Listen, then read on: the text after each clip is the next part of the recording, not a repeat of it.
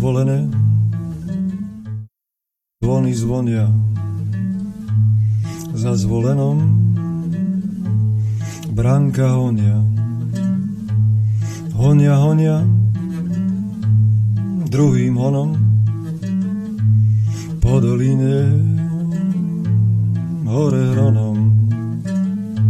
Prečože to, Branko, prečo? Či si im zavinil niečo?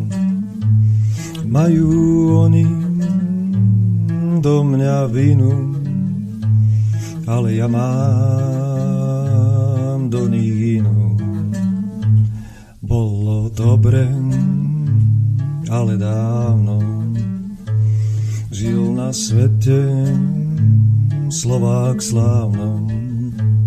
Oj, žil si on ve slobode ako ryba v čistej vode.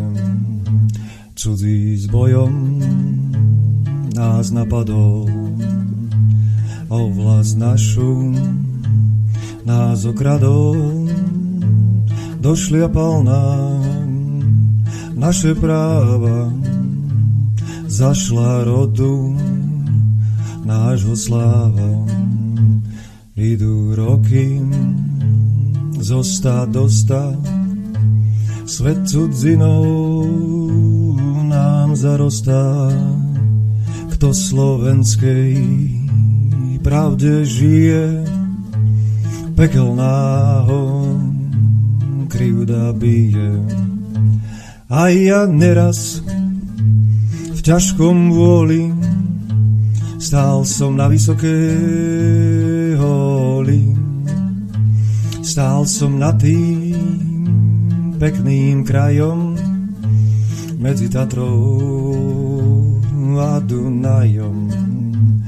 To zem dedom mojim zatá, to vlaza mať moja svetá a ja sirotou tu stojím a vo svojom nie som svojím.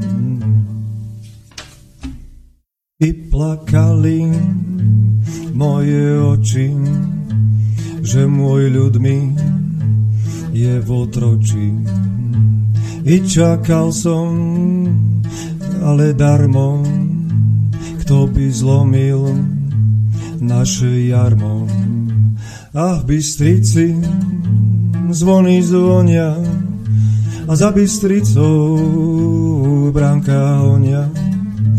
Honia, honia druhým onom po doline hore hronom hojže bránko nože ty mne nože povedz mi úprimne či sa ti krv nebúrila, keď ti krivda pravdu byla.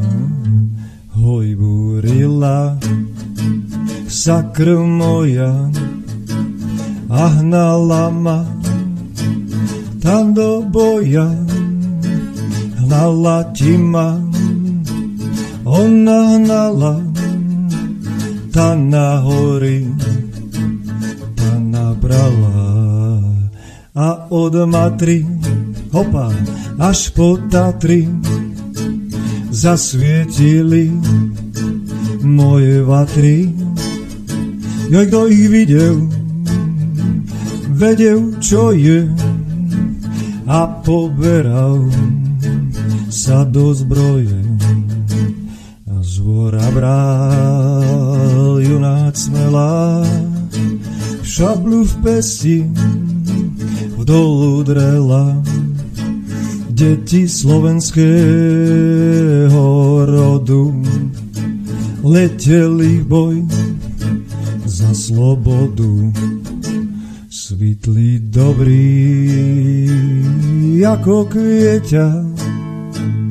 Keď ho jarné dni osvietia zlí padali omárení ako lístie včas jesení.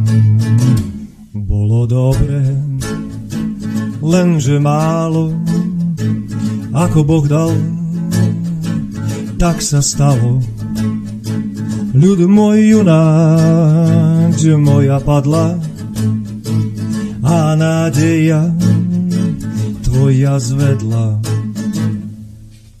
Zvedla, ale sa zotaví a vykvitne kvetom slávy dozrú raz hej tvoje časy príde víťaz čo ťa spasí.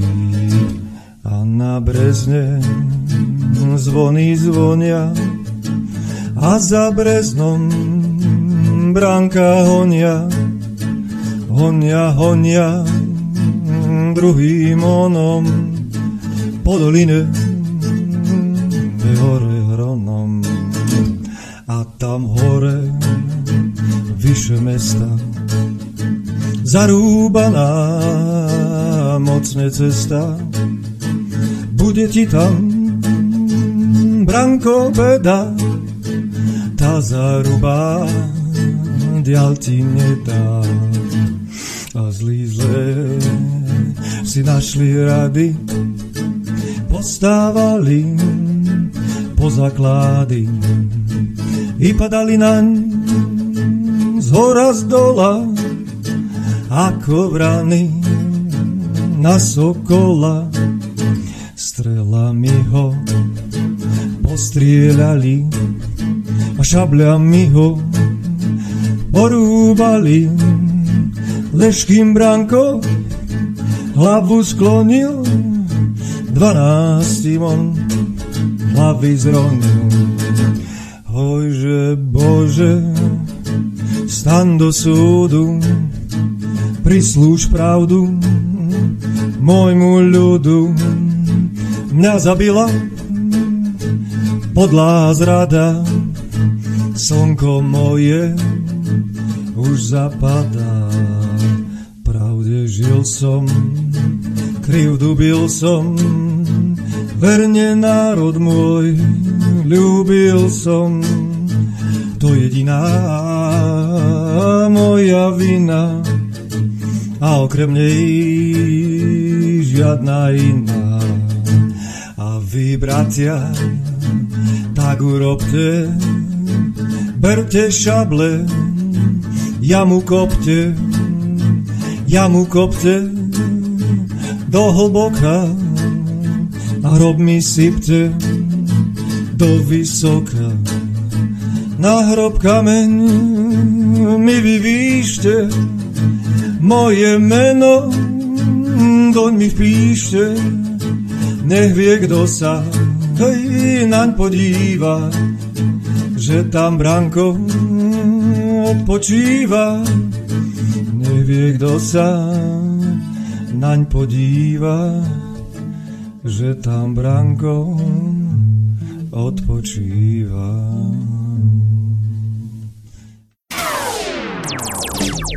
Posloucháte Svobodný vysílač.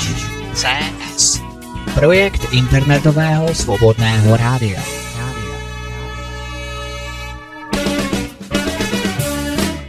Kasínový efekt Hry v kasínach sú tak prešpekulované, aby prevádzkovateľ zarobil veľké peniaze bez toho, aby vyprodukoval niečo užitočné – ako je možné, aby majiteľ hry vždy s matematickou určitosťou vyhrával a hráči vždy s matematickou určitosťou prehrávali, si vysvetlíme.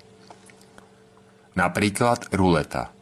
Vnútorné stávky na jednotlivé čísla sú platené 1 ku 35 a vonkajšie stávky na bloky červená, čierna, párne, nízke od 1 do 18 alebo vysoké od 19 do 36 sú platené 1 k 1.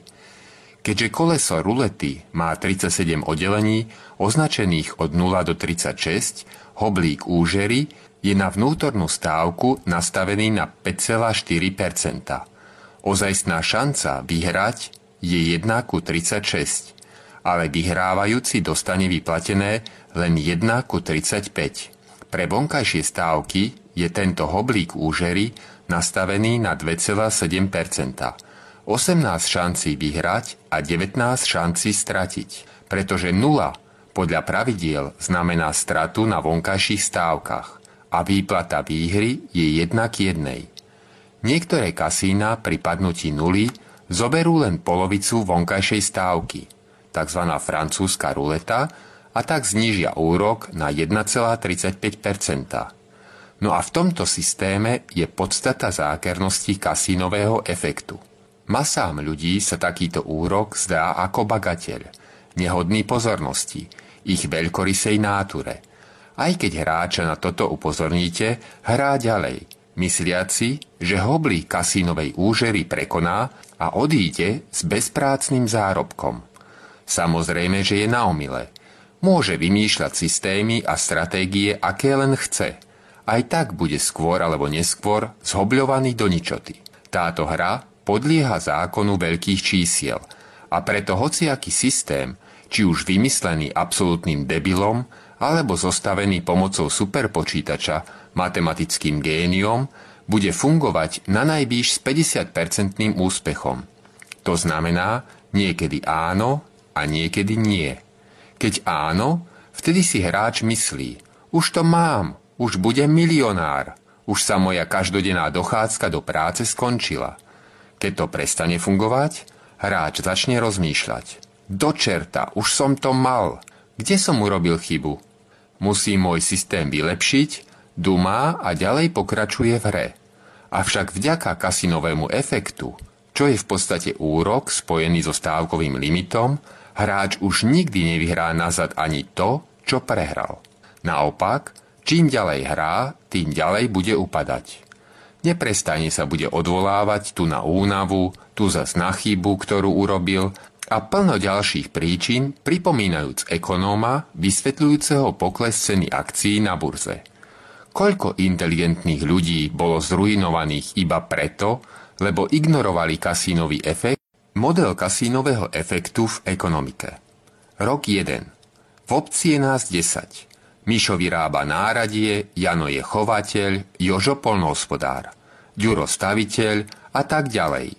Dáme sa dokopy a povieme si. Nemáme peniaze, ale nechceme obchodovať primitívnym výmenným obchodom. Poďme k bankárovi a každý si požičiame po 100 korún. Takto budeme môcť kupovať jeden od druhého a budeme moderná, prosperujúca a šťastná obec. Bankár povie, dobre, požičiam vám každému 100 korún. Splácať mi budete 10 korún ročne, amortizáciu a k tomu 10-percentný úrok. A ešte malá formalita. Každý z vás mi dá svoj dom ako záruku, že mi všetko zaplatíte tak, ako sme sa dohodli. Chlapi si povedia, pracovať vieme, čestní sme, tak čo by nie? Nech sa páči, pán bankár, tu sú naše domy ako záruka.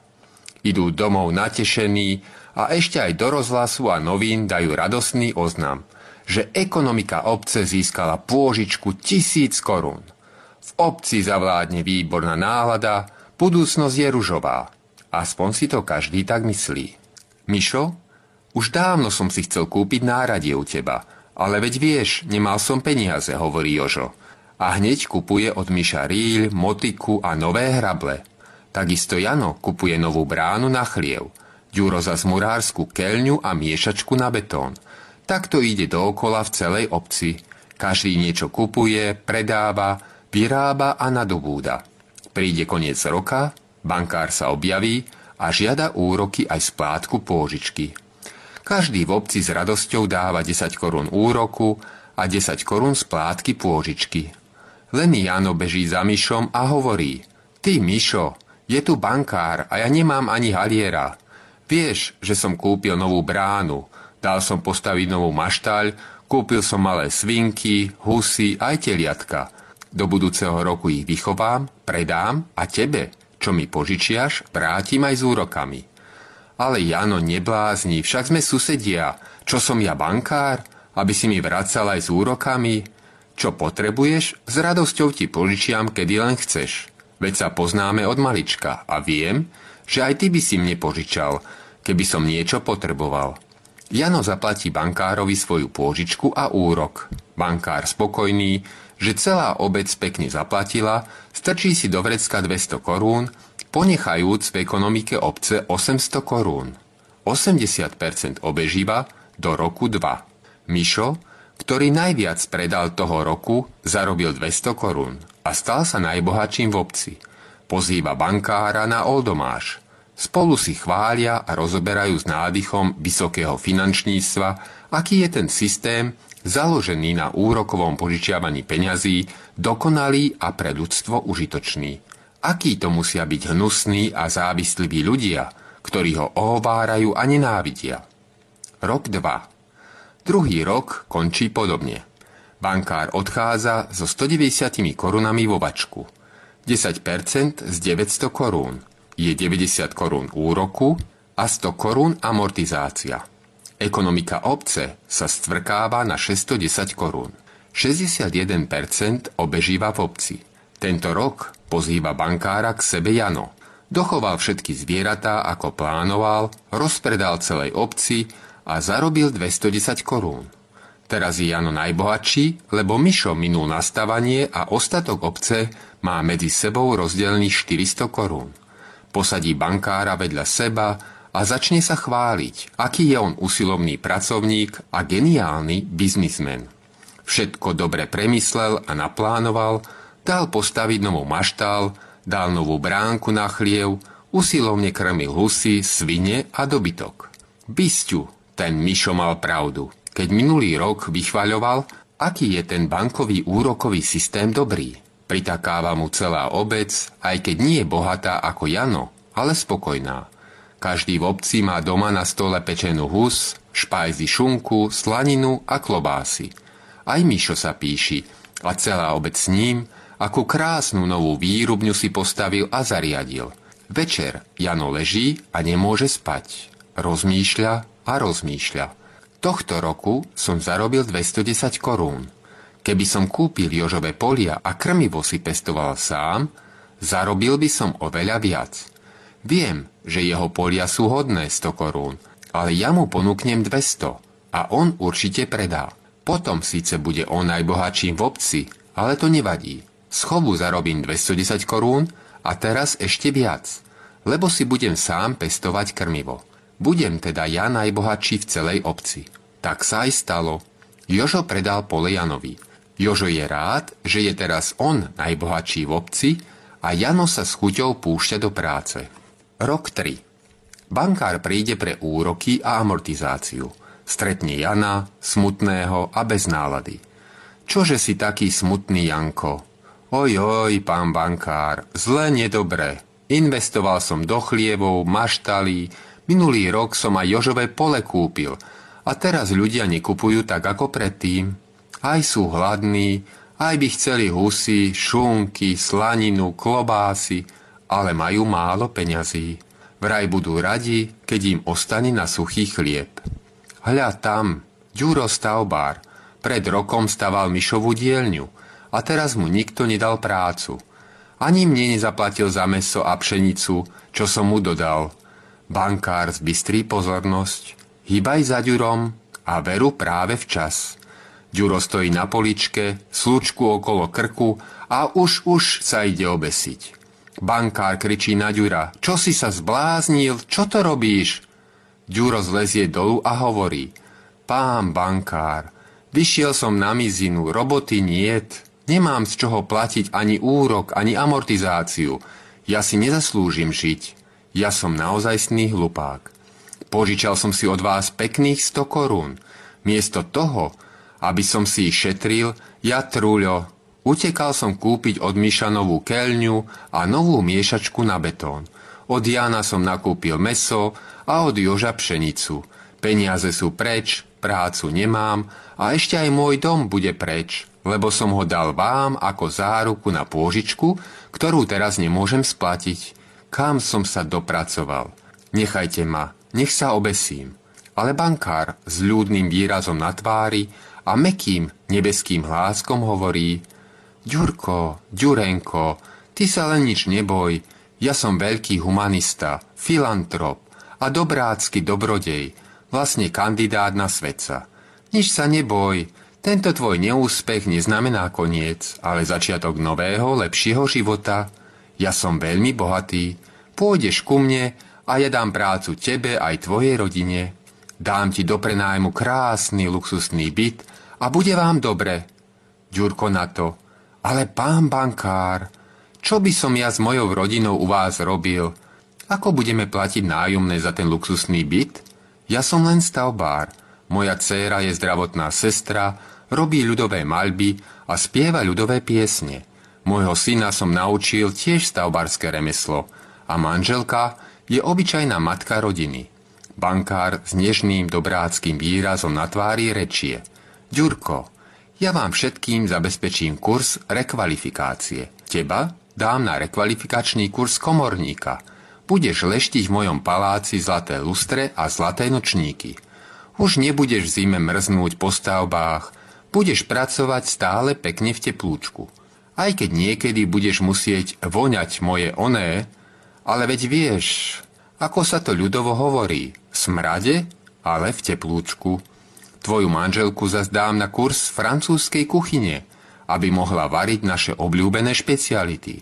Tvoju dceru pošlem na kurz modeliek a pózovania pre časopisy, alebo na kurz erotickej masáže – potom je teraz dopyt a záhrobok je veľmi slušný. Z tvojho syna urobí moju pravú ruku. Dám ho na kurz ozbrojenej ochranky. Ozbrojím ho a bude chodiť so mnou po obciach vymáhať úroky. Vieš, Ďurko, nie každý je taký dobrý chlap ako si ty. V niektorých obciach ohrozujú môj život a volajú ma upír, vyciciavač krvi. Ďuro rozmýšľa. Nepáči sa mu, že bude musieť voňať bankárové oné, ale keď si pomyslí na syna, ako bude bankárovou pravou rukou a nebude musieť mrznúť v zime po stavbách ako on, zajasá. Dobre, idem povedať manželke, nech sa už aj balí z nášho domu a ideme k vám, pán bankár. Financie obce. 10 občanov si požičia tisíc korún. Každý po 100 korún. S 10-ročnou splatnosťou a 10-percentným úrokom. Takže na konci roku 3 si bankár odnáša z obce 162 korún na miesto 180 korún. 100 korún amortizácia a 80 korún úrok. Lebo Ďuro skrachoval. Jeho podiel bankár nevzal, ale ostal v ekonomike obce. Teda do roku 4 má obec 448 korún obeživa. Rok 4. Počet dlžníkov v obci je 9. V ekonomike obce je teraz 448 korún, čo znamená, že obeživo obce sa za 3 roky znížilo o 55,2% Zákonito vzniknú v obci hádky, bitky a všelijaké rozbroje. Jeden obvinuje druhého. Ten je lakomý, iný je bezočivý, lebo ponúka nízku cenu za jeho výrobky. Ďalší zase je zlodej, lebo pýta veľa peňazí za svoju prácu – a ľudia nemajú peniaze. Iný vraví, že ľudia sú leniví a nikomu sa nechce robiť. Hneď na to kričí ďalší. Kto je lenivý? Čo mám vyrábať? Keď mi to nikto nemôže zaplatiť? A tak neustále dookola. Napokon sa dajú dokopy a uvažujú. Keď to takto pôjde ďalej, všetci skrachujeme ako ďuro. Darmo. Musíme si od bankára požičať ďalšie peniaze – Príde delegácia z obce s prozbou k bankárovi. On im však povie, a čo, vyzerám, že som spadol na hlavu? Moja matka nemala z prostých synov. Ešte ste mi nesplatili jednu pôžičku a už chcete ďalšiu? Pozrite sa, jak vám budem férový. Keď mi splatíte, čo mi dlhujete, ja vám tu presvedkami dávam čestný sľub, že vám poskytnem ďalšiu pôžičku, ale dovtedy, moji milí, nedám nič. Ja tu mám bankový biznis a nie dobročinnú organizáciu na podporu bitkárov, lakomcov a bezočivých lenivcov. Počul som, čo sa deje vo vašej obci, zo stanice Slobodná Európa. Aj som čítal v New York Times. Príde koniec roku 4 a bankár si odnáša z ekonomiky obce ďalších 153 korún. V obci ostáva 296 korún, úbytok je 70,4% od roku 1. Rok 5. Amortizácia a úrok vyberá z hospodárstva obce 144 korún, ponechávajúc 152 korún. Pokles obežíva o 84,8% od roku 1. Rok 6. Bankár žiada na dlhovú službu 135 korún. V ekonomike obce je však len 152 korún. Po zaplatení ostáva 17 korún. Rok 7. V obci teda ostalo iba 17 korún. Bankár dá celú obec do konkurzu. Z vlastníkov sa stanú podnájomníci, zo zamestnávateľov zamestnanci. Bankár všetko riadi a kontroluje vo svoj prospech. Toto je model kasínového efektu úrokového finančníctva v ekonomike danej obce. Môžeme namietať, že v ozajstnom svete to takto jednoducho nefunguje. Príklad z ozajstného sveta. Náš murár Ďuro si kúpil auto. Keďže sa bojí, aby mu ho neukradli a nezničili, rozhodne sa postaviť si garáž. Peniaze na kúpu pozemku by ešte mal, ale na stavanie mu neostal ani halier. Hoci je murár a murovať si bude sám, bude potrebovať peniaze na materiál, zaplatiť elektrikára, tesára, pokrývača, nehovoriac o architektovi, poplatkoch za povolenie a tak ďalej. Ďuro príde do banky, a požiada o pôžičku 50 tisíc korún. Bankár povie nášmu Ďurovi. Dnes sa účtuje 20 až 30 percentný úrok. Keďže ja som tvoj kamarát a ako bývalý stranický funkcionár cítim s robotníckou triedou, vybavím ti pôžičku na 18-percentný úrok s 5-ročnou splatnosťou. Budeš platiť mesačne 1269,80 korún. Bankári používajú konštantné sumy, v ktorých sa mení len pomer úroku a amortizácie. Ďuro na to. Keď budem toľko platiť mesačne, neostane mi na živobytie. Aj keď som vďačný, že mi účtuješ iba 18% úroku, ale keby som mal toľko platiť mesačne, to by som sa do tej garáže musel aj presťahovať. Na to bankár, volajme ho Emo Šmógnerka, sa zamyslí a povie Ďurovi. Vieš, čo pre teba urobím? Roztiahnem dobu splatnosti na 20 rokov. Takto sa mesačné splátky znížia na 771,6 korún. A to už budeš môcť platiť. Veď keby si mal platiť nájomné za garáž, isto by si platil 500 až 600 korún mesačne, ba aj viac. Takto síce budeš platiť 771,6 korún, ale tá garáž bude tvoja. Ďuro zajasá.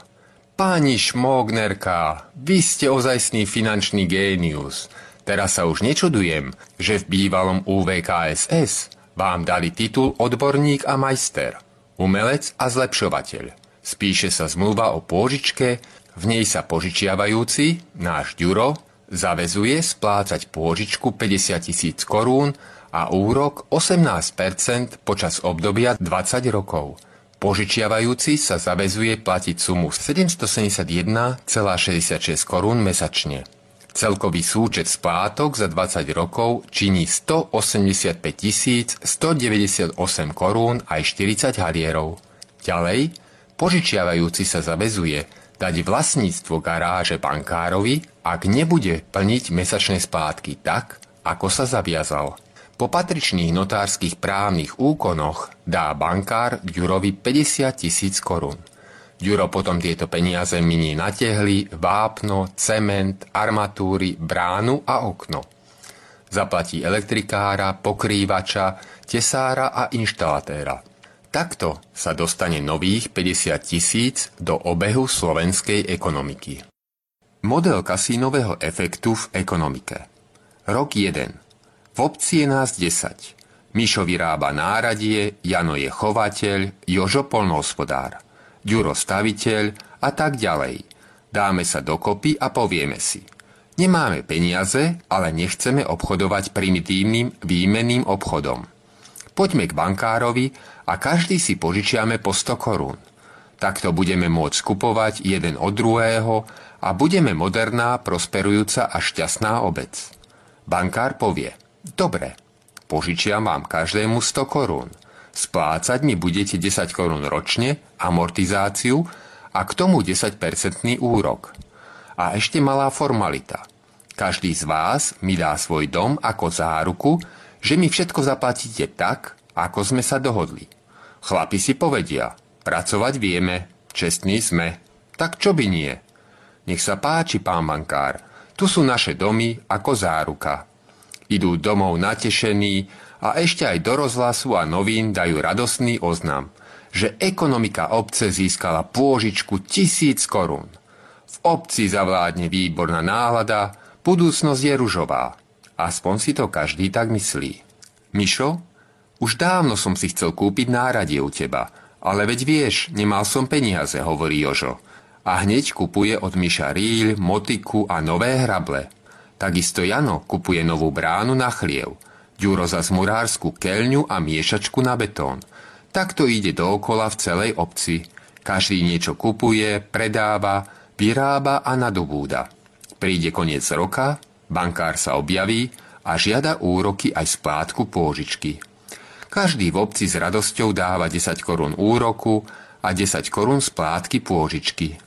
Len Jano beží za Myšom a hovorí Ty, Myšo, je tu bankár a ja nemám ani haliera. Vieš, že som kúpil novú bránu, dal som postaviť novú maštaľ, kúpil som malé svinky, husy aj teliatka. Do budúceho roku ich vychovám, predám a tebe, čo mi požičiaš, vrátim aj s úrokami. Ale Jano neblázni, však sme susedia. Čo som ja bankár? Aby si mi vracal aj s úrokami? Čo potrebuješ, s radosťou ti požičiam, kedy len chceš. Veď sa poznáme od malička a viem, že aj ty by si mne požičal, keby som niečo potreboval. Jano zaplatí bankárovi svoju pôžičku a úrok. Bankár spokojný, že celá obec pekne zaplatila, strčí si do vrecka 200 korún, ponechajúc v ekonomike obce 800 korún. 80% obežíva do roku 2. Mišo, ktorý najviac predal toho roku, zarobil 200 korún a stal sa najbohatším v obci. Pozýva bankára na oldomáš. Spolu si chvália a rozoberajú s nádychom vysokého finančníctva, aký je ten systém, založený na úrokovom požičiavaní peňazí, dokonalý a pre ľudstvo užitočný. Aký to musia byť hnusní a závisliví ľudia, ktorí ho ohovárajú a nenávidia. Rok 2. Druhý rok končí podobne. Bankár odchádza so 190 korunami vo vačku. 10% z 900 korún je 90 korún úroku a 100 korún amortizácia. Ekonomika obce sa stvrkáva na 610 korún. 61% obežíva v obci. Tento rok pozýva bankára k sebe Jano. Dochoval všetky zvieratá, ako plánoval, rozpredal celej obci a zarobil 210 korún. Teraz je Jano najbohatší, lebo Mišo minul nastavanie a ostatok obce má medzi sebou rozdelených 400 korún. Posadí bankára vedľa seba a začne sa chváliť, aký je on usilovný pracovník a geniálny biznismen. Všetko dobre premyslel a naplánoval, dal postaviť novú maštal, dal novú bránku na chliev, usilovne krmil husy, svine a dobytok. Bysťu, ten Mišo mal pravdu, keď minulý rok vychvaľoval, aký je ten bankový úrokový systém dobrý. Pritakáva mu celá obec, aj keď nie je bohatá ako Jano, ale spokojná. Každý v obci má doma na stole pečenú hus, špajzy šunku, slaninu a klobásy. Aj Mišo sa píši a celá obec s ním, ako krásnu novú výrubňu si postavil a zariadil. Večer Jano leží a nemôže spať. Rozmýšľa a rozmýšľa. Tohto roku som zarobil 210 korún. Keby som kúpil Jožové polia a krmivo si pestoval sám, zarobil by som oveľa viac. Viem, že jeho polia sú hodné 100 korún, ale ja mu ponúknem 200 a on určite predá. Potom síce bude on najbohatším v obci, ale to nevadí. Schovu zarobím 210 korún a teraz ešte viac, lebo si budem sám pestovať krmivo. Budem teda ja najbohatší v celej obci. Tak sa aj stalo. Jožo predal pole Janovi. Jožo je rád, že je teraz on najbohatší v obci a Jano sa s chuťou púšťa do práce. Rok 3. Bankár príde pre úroky a amortizáciu. Stretne Jana, smutného a bez nálady. Čože si taký smutný, Janko? Ojoj, pán bankár, zle nedobre. Investoval som do chlievov, maštalí, Minulý rok som aj Jožové pole kúpil a teraz ľudia nekupujú tak ako predtým. Aj sú hladní, Aj by chceli husy, šunky, slaninu, klobásy, ale majú málo peňazí. Vraj budú radi, keď im ostane na suchý chlieb. Hľa tam, Ďuro stavbár, pred rokom staval myšovú dielňu a teraz mu nikto nedal prácu. Ani mne nezaplatil za meso a pšenicu, čo som mu dodal. Bankár zbystrí pozornosť, hýbaj za Ďurom a veru práve včas. Ďuro stojí na poličke, slučku okolo krku a už už sa ide obesiť. Bankár kričí na Ďura, čo si sa zbláznil, čo to robíš?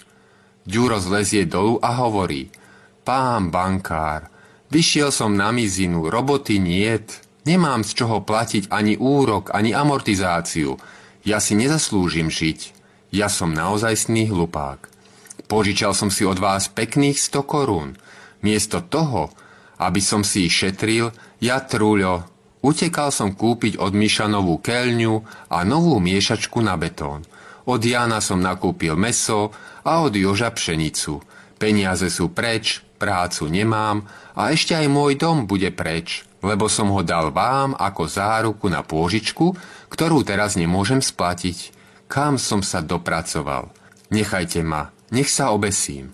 Ale bankár s ľudným výrazom na tvári a mekým nebeským hláskom hovorí – Ďurko, Ďurenko, ty sa len nič neboj, ja som veľký humanista, filantrop a dobrácky dobrodej, vlastne kandidát na svetca. Nič sa neboj, tento tvoj neúspech neznamená koniec, ale začiatok nového, lepšieho života. Ja som veľmi bohatý, pôjdeš ku mne a ja dám prácu tebe aj tvojej rodine. Dám ti do prenájmu krásny luxusný byt a bude vám dobre. Ďurko na to, ale pán bankár, čo by som ja s mojou rodinou u vás robil? Ako budeme platiť nájomné za ten luxusný byt? Ja som len stavbár. Moja dcéra je zdravotná sestra, robí ľudové maľby a spieva ľudové piesne. Môjho syna som naučil tiež stavbárske remeslo a manželka je obyčajná matka rodiny. Bankár s nežným dobráckým výrazom na tvári rečie. Ďurko, ja vám všetkým zabezpečím kurz rekvalifikácie. Teba dám na rekvalifikačný kurz komorníka. Budeš leštiť v mojom paláci zlaté lustre a zlaté nočníky. Už nebudeš v zime mrznúť po stavbách, budeš pracovať stále pekne v teplúčku. Aj keď niekedy budeš musieť voňať moje oné, ale veď vieš, ako sa to ľudovo hovorí, smrade, ale v teplúčku. Tvoju manželku zazdám na kurz francúzskej kuchyne, aby mohla variť naše obľúbené špeciality. Tvoju dceru pošlem na kurz modeliek a pózovania pre časopisy, alebo na kurz erotickej masáže. Potom je teraz dopyt a záhrobok je veľmi slušný. Z tvojho syna urobí moju pravú ruku. Dám ho na kurz ozbrojenej ochranky. Ozbrojím ho a bude chodiť so mnou po obciach vymáhať úroky. Vieš, Ďurko, nie každý je taký dobrý chlap ako si ty. V niektorých obciach ohrozujú môj život a volajú ma upír, vyciciavač krvi. Ďuro rozmýšľa. Nepáči sa mu, že bude musieť voňať bankárové oné, ale keď si pomyslí na syna, ako bude bankárovou pravou rukou a nebude musieť mrznúť v zime po stavbách ako on, zajasá. Dobre, idem povedať manželke, nech sa už aj balí z nášho domu a ideme k vám, pán bankár. Financie obce. 10 občanov si požičia tisíc korún. Každý po 100 korún. S 10-ročnou splatnosťou a 10-percentným úrokom. Takže na konci roku 3 si bankár odnáša z obce 162 korún na miesto 180 korún. 100 korún amortizácia a 80 korún úrok. Lebo Ďuro skrachoval – jeho podiel bankár nevzal, ale ostal v ekonomike obce. Teda do roku 4 má obec 448 korún obeživa. Rok 4. Počet dlžníkov v obci je 9. V ekonomike obce je teraz 448 korún, čo znamená, že obeživo obce sa za 3 roky znížilo o 55,2%. Zákonito vzniknú v obci hádky, bitky a všelijaké rozbroje – Jeden obvinuje druhého. Ten je lakomý, iný je bezočivý, lebo ponúka nízku cenu za jeho výrobky. Ďalší zas je zlodej, lebo pýta veľa peniazy za svoju prácu a ľudia nemajú peniaze. Iný vraví, že ľudia sú leniví a nikomu sa nechce robiť. Hneď na to kričí ďalší. Kto je lenivý? Čo mám vyrábať? Keď mi to nikto nemôže zaplatiť? A tak neustále dookola. Napokon sa dajú dokopy a uvažujú. Keď to takto pôjde ďalej, všetci skrachujeme ako ďuro. Darmo, Musíme si od bankára požičať ďalšie peniaze. Príde delegácia z obce s prozbou k bankárovi. On im však povie, a čo, vyzerám, že som spadol na hlavu? Moja matka nemala z prostých synov. Ešte ste mi nesplatili jednu pôžičku a už chcete ďalšiu? Pozrite sa, jak vám budem férový. Keď mi splatíte, čo mi dlhujete, ja vám tu presvedkami dávam čestný sľub, že vám poskytnem ďalšiu pôžičku, ale dovtedy, moji milí, nedám nič. Ja tu mám bankový biznis a nie dobročinnú organizáciu na podporu bitkárov, lakomcov a bezočivých lenivcov. Počul som, čo sa deje vo vašej obci, zo stanice Slobodná Európa. Aj som čítal v New York Times.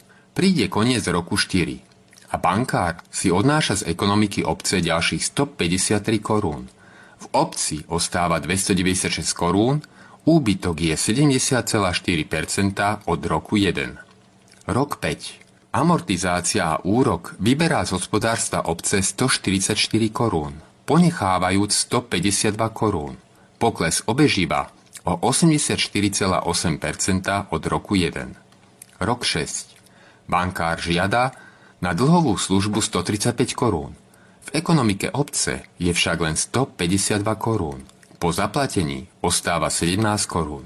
Rok 7. V obci teda ostalo iba 17 korún. Bankár dá celú obec do konkurzu. Z vlastníkov sa stanú podnájomníci, zo zamestnávateľov zamestnanci. Bankár všetko riadi a kontroluje vo svoj prospech. Toto je model kasínového efektu úrokového finančníctva v ekonomike danej obce. Môžeme namietať, že v ozajstnom svete to takto jednoducho nefunguje. Slávny argument. Slávny argument je známy na celom svete, je hlásaný nielen úrokovým finančníctvom, ale dokonca je opakovaný aj ináč pomerne inteligentnými ľuďmi. Znie Bankári, finanční špekulanti a manipulanti svojou aktivitou umožňujú kolobeh peňazí a tým fungovanie ekonomiky. Ako by bez bratia úrokov, bez špekulovania a manipulovania s financiami vo svoj prospech došlo k zrúteniu ekonomík. Nastala by svetová katastrofa a doba temná. Takže vlastne máme byť radi, že máme možnosť platiť 10, 20, 30 percentné úroky – Presne takýto argument môže na svoju obhajobu použiť každý iný podvodník, zlodej a bandita. Veď na čo iné taký bandita použije výsledok svojej aktivity? Práve preto mnohých darebákov chytia, lebo svoj lup dajú veľmi rýchlo nazad do ekonomiky. Zrazu si postavia nový dom, kúpia si nový nábytok, nové auto, nový bazén. Chodia do drahých reštaurácií, dajú si šiť nové obleky a nové šaty, investujú do akcií, kúpia si sporiteľné certifikáty a podobne. Zrazu ľudia okolo nich sa začínajú pýtať. Kto je ten človek? Odkiaľ prišiel? Čo robí? Odkiaľ má toľko peňazí? Jedno sa spojí s druhým a netrvá dlho, keď dotyčného odhalia ako banditu, ktorý olúpil veľa ľudí živiacich sa poctivou prácou. Keď nastane deň súdu, bandita sa bude obhajovať, že on nie je lúpežník, ale len obyčajný ekonomický aktivista. On si predsa z ulúpených peňazí nenechal ani halier vo vlastnom vrecku, ale ich vrátil nazad do ekonomiky. Koľko dobra tým urobil, o koľko rodín sa postaral, koľko detí malo čo jesť a koľkým dal zamestnanie architektom, murárom, klampiarom, tesárom, stolárom, inžinierom, pomocným robotníkom, automechanikom, krajčírom. Vlastne jemu patrí vďaka a nie kriminál. Ujde tento lúpežník s takýmto argumentom pre trestom? Absolútne nie. Totiž podstatou zlodejstva, lúpeže, podvodníctva a banditstva je neoprávnené odobratie peňazí ich oprávneným vlastníkom a ich nasledovné neoprávnené použitie vo svoj prospech. Koľko dobra pritom urobili, s týmito ulúpenými peniazmi vôbec nie je podstatné, pretože podstata aktivity bankárov, finančných špekulantov a manipulantov je teda presne taká istá ako podstata aktivity podvodníkov, zlodejov a banditov. Získanie kontroly nad peniazmi, o ktorých zárobok sa nepričinili. Zlodej vo frakoch. Rozdiel je len v tom, že jeden darebák, bankár, používa na olúpenie čestných ľudí kasínový efekt a druhý darebák, bandita, zlodej, podvodník, používa na olúpenie svojich obetí hrozbu, násilie, využíva ich nepozornosť a naivnú dôverčivosť. Následky násilia, nepozornosti a dôverčivosti sú badateľné i hneď alebo krátko počine. U obeti vyvolávajú hnev, preto veľakrát, keď sú banditi, zlodeji a podvodníci prichytení pri čine, dobijú ich na smrť ináč mierumilovní a láskaví ľudia, ktorí možno vo svojom živote ešte nikdy nikomu neskrivili ani vlas na hlave. Následky kasínového efektu sa však nedostavia i hneď ani po krátkom čase. Keď sa napokon dostavia, ich príčiny sú také nejasné, a obec je už taká vysilená a zmetená, že ani nevie, odkiaľ fúka vietor a koľko je hodín. Následky sa dostavujú v rôznych časových intervaloch. U niekoho sa ani nedostavia, ale presne ako pri rulete, hracích automatoch či lotérii sa finančná situácia niektorých jednotlivcov ešte vylepší. Týchto pár náhodných šťastlivcov potom zlodeji vo frakoch všade ukazujú a oslavujú nie ako príklad zákonitej náhody, ale ako výsledok úrokového bankovníctva v kombinácii s tvrdou húžemnatou prácou. Pravda, tak ako v lotérii, ani tam nikdy neukážu masy prehrávajúcich. Títo tiež po celý život tvrdo a húžemnato pracovali a tvorili materiálne hodnoty, no ich finančná situácia sa vôbec nevylepšila. Po smrti, keď ležia v truhle, jediným dôkazom ich tvrdej a húžebnatej práce sú ich dve, mozoľnaté, zrobené a drsné ruky. Nič iné, žiadne bohatstvo po nich neostáva. Nekonečné milióny takýchto ľudí nám masoví manipulátori neukážu nikdy. Usmiatú tvár výhercu ukážu vždy – ale celoplošný záber multimilionových más, pozbavených svojich peňazí, neukážu nikdy. Takto, vytvorením falošnej predstavy v mysliach miliónových más, ujdu strašnému trestu. Čo bari chceme marxizmus? Absolútne nie. Vlastnenie výrobných prostriedkov a obohatenie sa vlastnou produktívnou prácou je jedna vec. Aby však niekto držal v neustálom podanstve kasinovým efektom milióny a milióny čestných, pracovitých, nič netušiacich a dôverčivých ľudí, to je predsa niečo celkom iné. O 135 198 korún a 40 halierov viac. A za čo? Videli sme to na ozajstnom príklade nášho Ďura, ktorý si chcel postaviť garáž a preto si požičal 50 tisíc. Za to je nútený dať bankárovi o 135 198 až 40 halierov viac, ako mu bankár požičal. A za čo vlastne?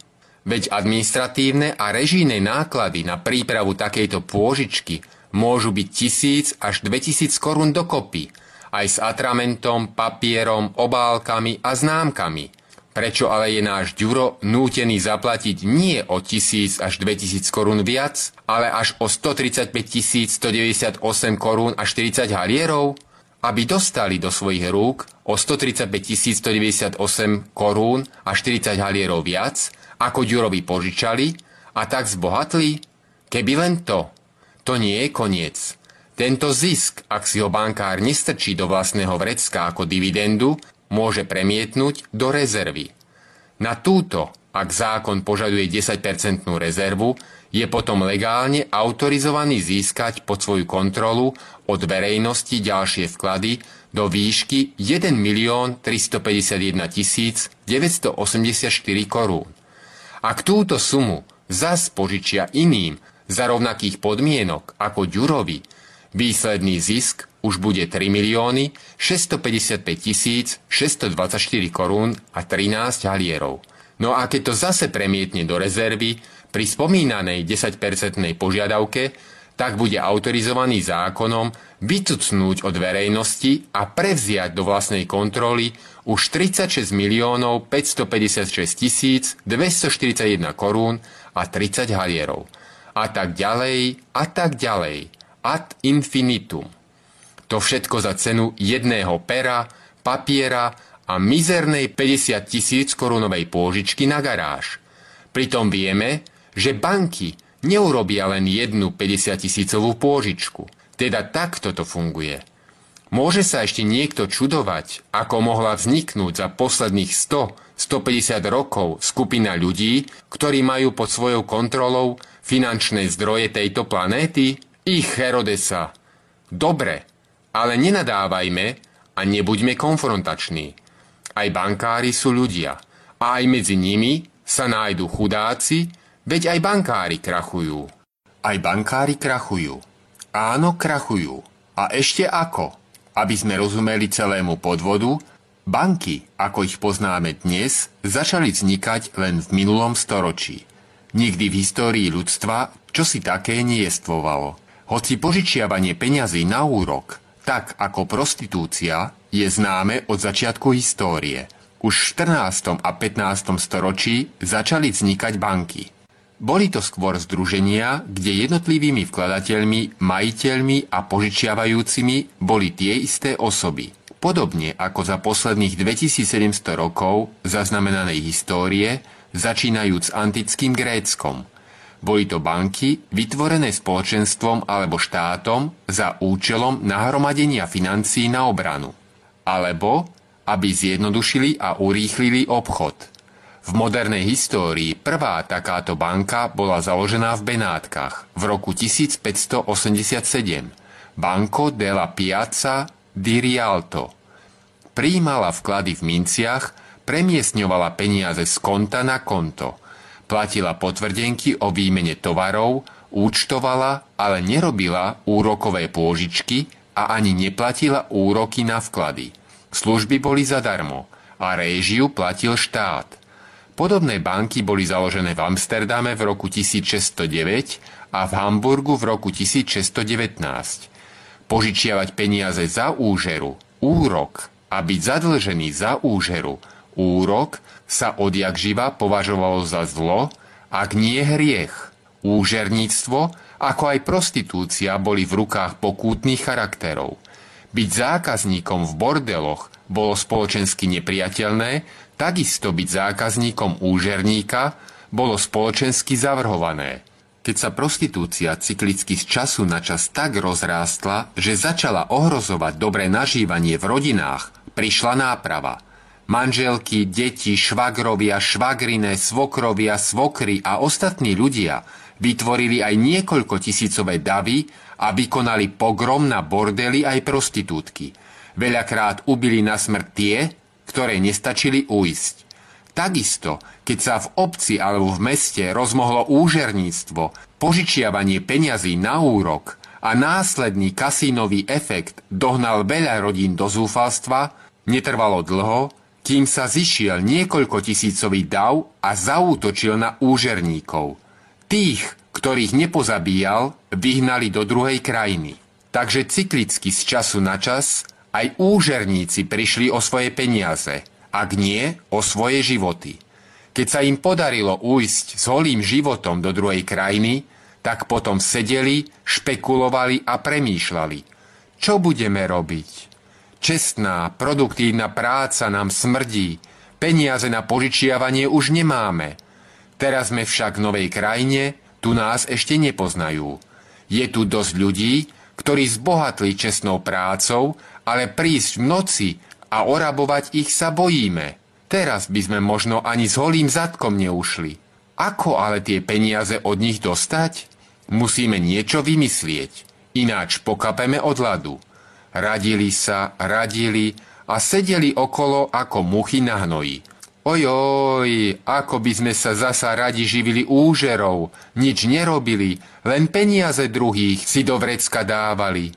až jedného dňa na to prišli. Pôjdeme k bohatým ľuďom a povieme im, nech nám oni požičajú svoje peniaze a my im za to dáme úžeru. Určite nám s radosťou požičajú za úžeru tak, ako aj my sme s radosťou požičiavali druhým.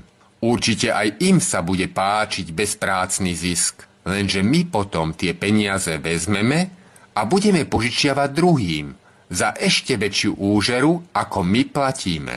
Rozdiel medzi tým, čo budeme platiť my a účtovať druhým, bude náš zisk. Ha, ha, ha! A v prípade pogromu my už nestratíme svoje vlastné peniaze. Ha, ha, ha! Ešte si ich zavoláme na pomoc, aby nám naše mizerné životy zachránili. Veď my chránime ich peniaze a ich záujmy. To je ono, to je ono. A tak sa zrodila tá forma bankovníctva, ako ju poznáme dnes.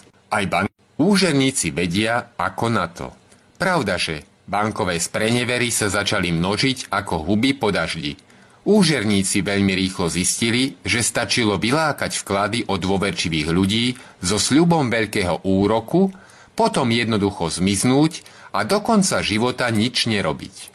A čo vtedajší zákonodárstvo, ktoré bolo v rukách zdegenerovanej šľachty? Tá nerozmýšľala, ako v antických časoch, ako úžeru zakázať. Naopak, treba dosiahnuť, aby ďalej fungovala, ale tak, aby s ich vkladmi i s úžerou nikto nezmizol.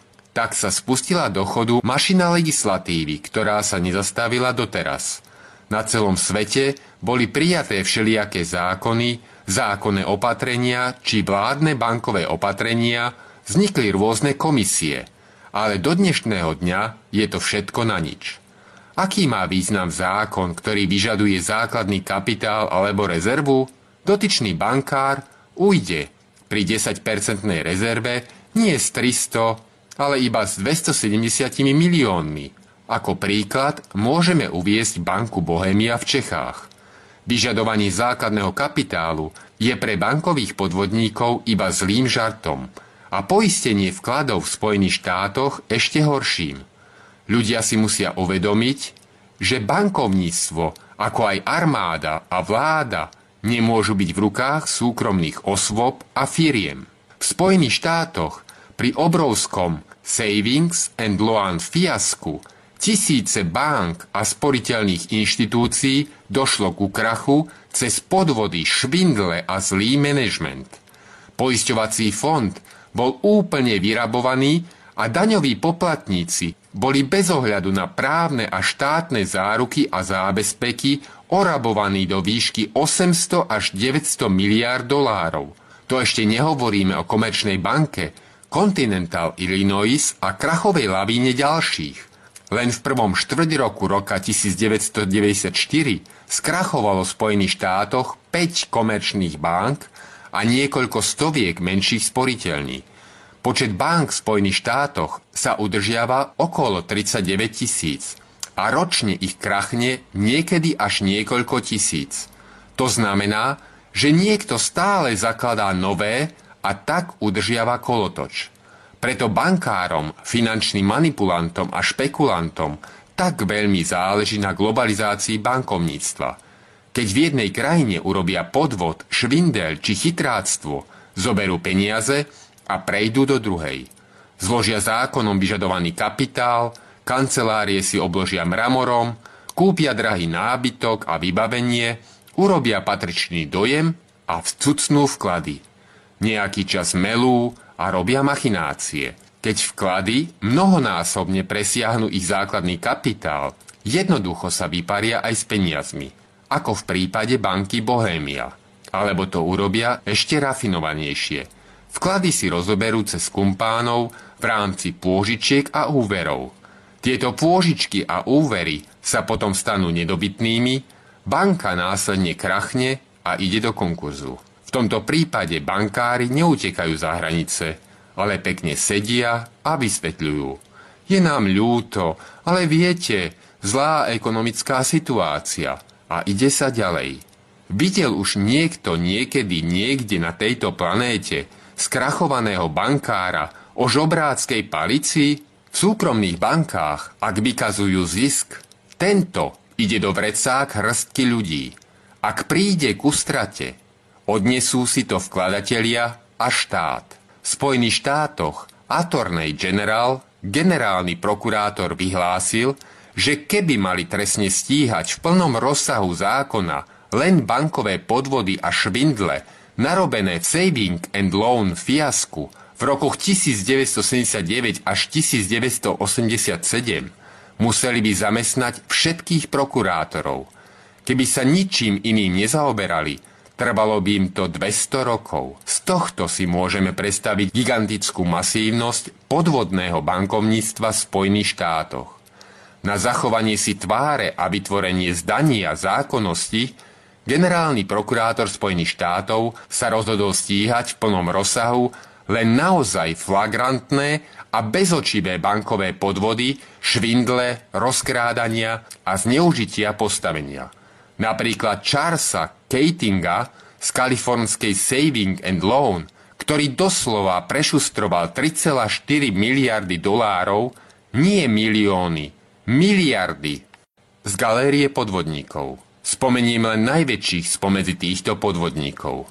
Jakobo Finkelstein, argentínsky financier, miliardoví akcioví špekulanti, Michael Milken, Ivan Boesky a tak ďalej. Miesto toho, aby boli obesení alebo aspoň dostali do životie, odsedeli si zo pár mesiacov a žijú si ďalej ako by nič a s ostatnými, ktorí majú na rováši len 100-200 miliónov dolárov, prokurátori robia dohody. A to také, že obžalobu znížia na nižší paragraf a oni priznajú vinu. Tak sa vyhnú súdnemu procesu. Vyfasujú síce 4 až 5 rokov, ale s dobrým chovaním a ako nenásilných kriminálnikov ich pustia von za 5 mesiacov. Akurát že majú zakázané na určitý čas pracovať v bankovníctve. Takto sa potom generálny prokurátor Spojených štátov môže chváliť, ako sú v jeho právnom štáte stíhaní bankoví podvodníci. Podvodník je zas rád, že je za krátky čas opäť na slobode a môže si užívať, čo si poschovával. A tu je tajomstvo nie vládou zapričinenej inflácie – Takto sa dostávajú do obehu mnohomiliardové, ničím nekryté sumy peňazí. Je teda absolútne chrapúnska, trestuhodná bezočivosť, ak niekto odmietne zvýšiť plat robotníkovi, ktorý denodenne produkuje ozajstné hodnoty a ledva má na živobytie s odôvodnením, že zvýšenie platu robotníkovi by bolo inflačné. Pozrime sa na požičovné portfólia českých a slovenských bank koľko majú nedobytných pôžičiek. Pritom všetci vieme, ako sa dávali pôžičky od roku 1989. Chceš 10, 20, 30 alebo viac miliónov? Dones 100, 200, 300 tisíc do môjho vrecka a máš to. Ako? A či to bude naozaj splatené? To nás už nezaujíma. A preto dnes nemáme peniaze. Sme schopní vyrábať všetko na stavbu domov a predsa nemáme kde bývať a nemôžeme stavať, lebo nemáme peniaze. Kravy máme, mlieko vyprodukujú, ale naše deti mlieko v školách nedostanú. Prečo? Nemáme peniaze. Krátka história Medzinárodného menového fondu – keď v júni v roku 1944 už bolo jasné, že invázia spojencov do Európy nebude odrazená a nemecké vojská ustupujú na všetkých frontoch, zvolávajú spojenci konferenciu do Bretton Woods v americkom štáte New Hampshire. Zišlo sa tam zástupníctvo financierov zo 44 štátov sveta. Medzi 1. a 22. júlom bolo dohodnuté založenie Medzinárodného menového fondu a Svetovej banky – Činnosť Medzinárodného menového fondu začala 27. decembra 1945. Základným motívom konferencie bol fakt, že celá Európa a Japonsko boli rozbombardované a Amerika absolútne nedotknutá a jej ekonomika absolútne bez konkurencie. Yorkskí bankári si boli vedomí, že na vyťaženie zo svojej výhodnej pozície potrebujú nejaké médium – cez ktoré sa bude prelievať bohatstvo tejto planéty do ich vrecák. Ale čo? Japonské jeny z rozbombardovaného Japonska? Alebo marky z rozbombardovaného Nemecka? Preto i hneď navrhli, aby sa obchodovalo v amerických dolároch. Keď proti tomu boli námietky, prečo by mala byť jedna papierová mena viac ako druhá, zlaté krytie dolára bolo zrušené v 30 rokoch. Američania so sebavedomím opitého námorníka s obrovským obchodným prebytkom za pár rokov vojny a mysliac, že to takto pôjde ďalších 500 rokov, grantsky obnovili krytie.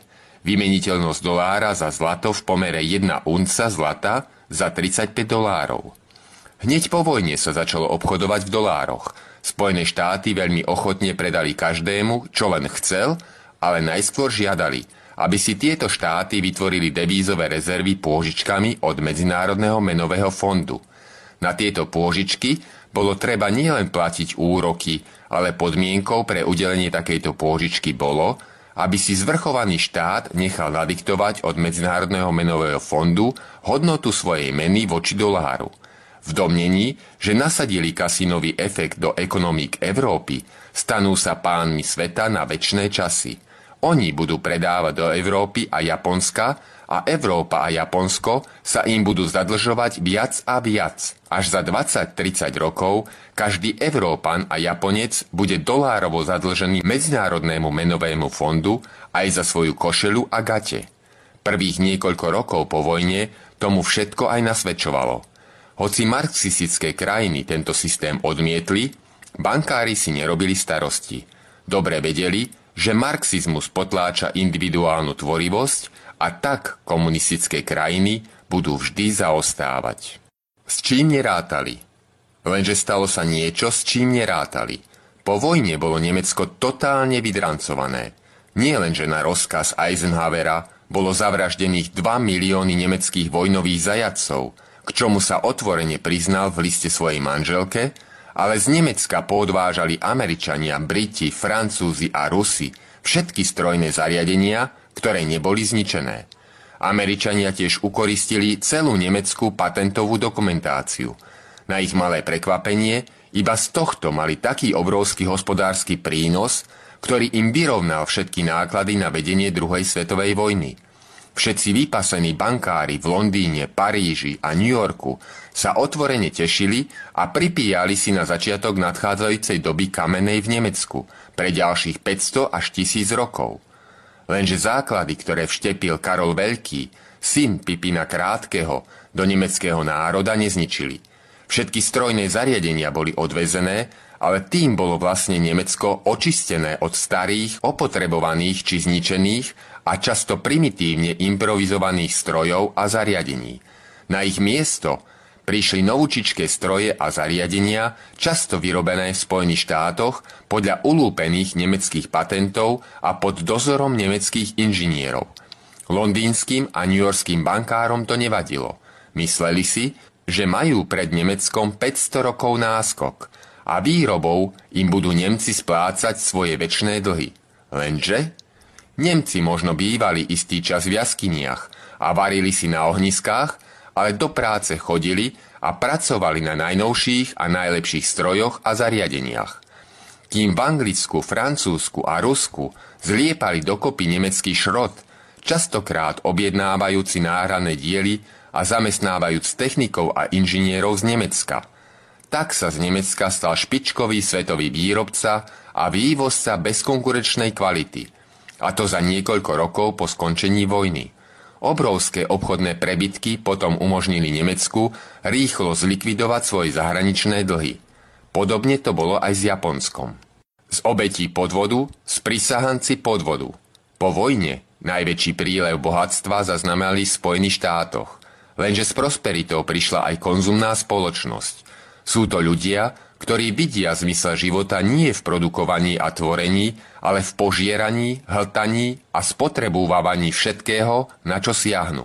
Kvalita Američana sa už neoceňovala podľa dispozície dobra v charaktere, ale podľa toho, čo a koľko mal a vlastnil. Tí Američania, ktorým bola česť, pracovitosť a šetrnosť zmyslom života, Začali byť zosmiešňovaní a degradovaní.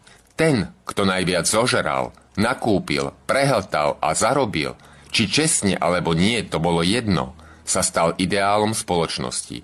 Menežéri a podnikatelia v Spojených štátoch prestali myslieť na prosperitu. Prestali myslieť perspektívne, čo bude o 10-20 rokov. Mysleli iba na budúci štvrtok tak Spojené štáty začali strácať schopnosť konkurencie v odvetví za odvetvím, stávajúc sa viac a viac závislé na dovoze. Čím viac sa dovážalo do Spojených štátov, tým viac dolárov odchádzalo do zahraničia. Zahraniční obchodní partnery svoje dolárové prebytky vymieniali za zlato. Potom už netrvalo dlho, kým si aj ten najväčší americký imbecil musel uvedomiť, že ak sa niečo neurobí, v Spojených štátoch neostane ani kúsok zlata na jeden zub. Tak začal nátlak, aby dolárové prebytky západný blok nevymienial za zlato, ale za americké vládne dlhopisy. Tieto dlhopisy síce platili úroky, neboli však vymeniteľné za zlato, ale iba za doláre. Francúzsky prezident de Gaulle prehliadol celý trik, odmietol to a verejne túto schému kritizoval. Vedel, že v 30 rokoch Američania zrušili vymeniteľnosť dolára za zlato. Pýtal sa, čo ak Američania zasa zrušia zlatý štandard? Potom tie ich vládne obligácie vyplatia tak, že jednoducho natlačia ničím nekryté doláre? S Nemcami a Japoncami to bolo čosi iné. Lebo strašiak v podobe Sovietskeho zväzu bol ešte skutočný. Nátlak na nich bol jednoduchý – Nemci a Japonci nemali vlastnú schopnú armádu. Ak nebudete s vašimi dolárovými prebytkami kupovať naše dlhopisy a dolár skolabuje, my sa budeme musieť stiahnuť a nechať vás na pospas komunistom.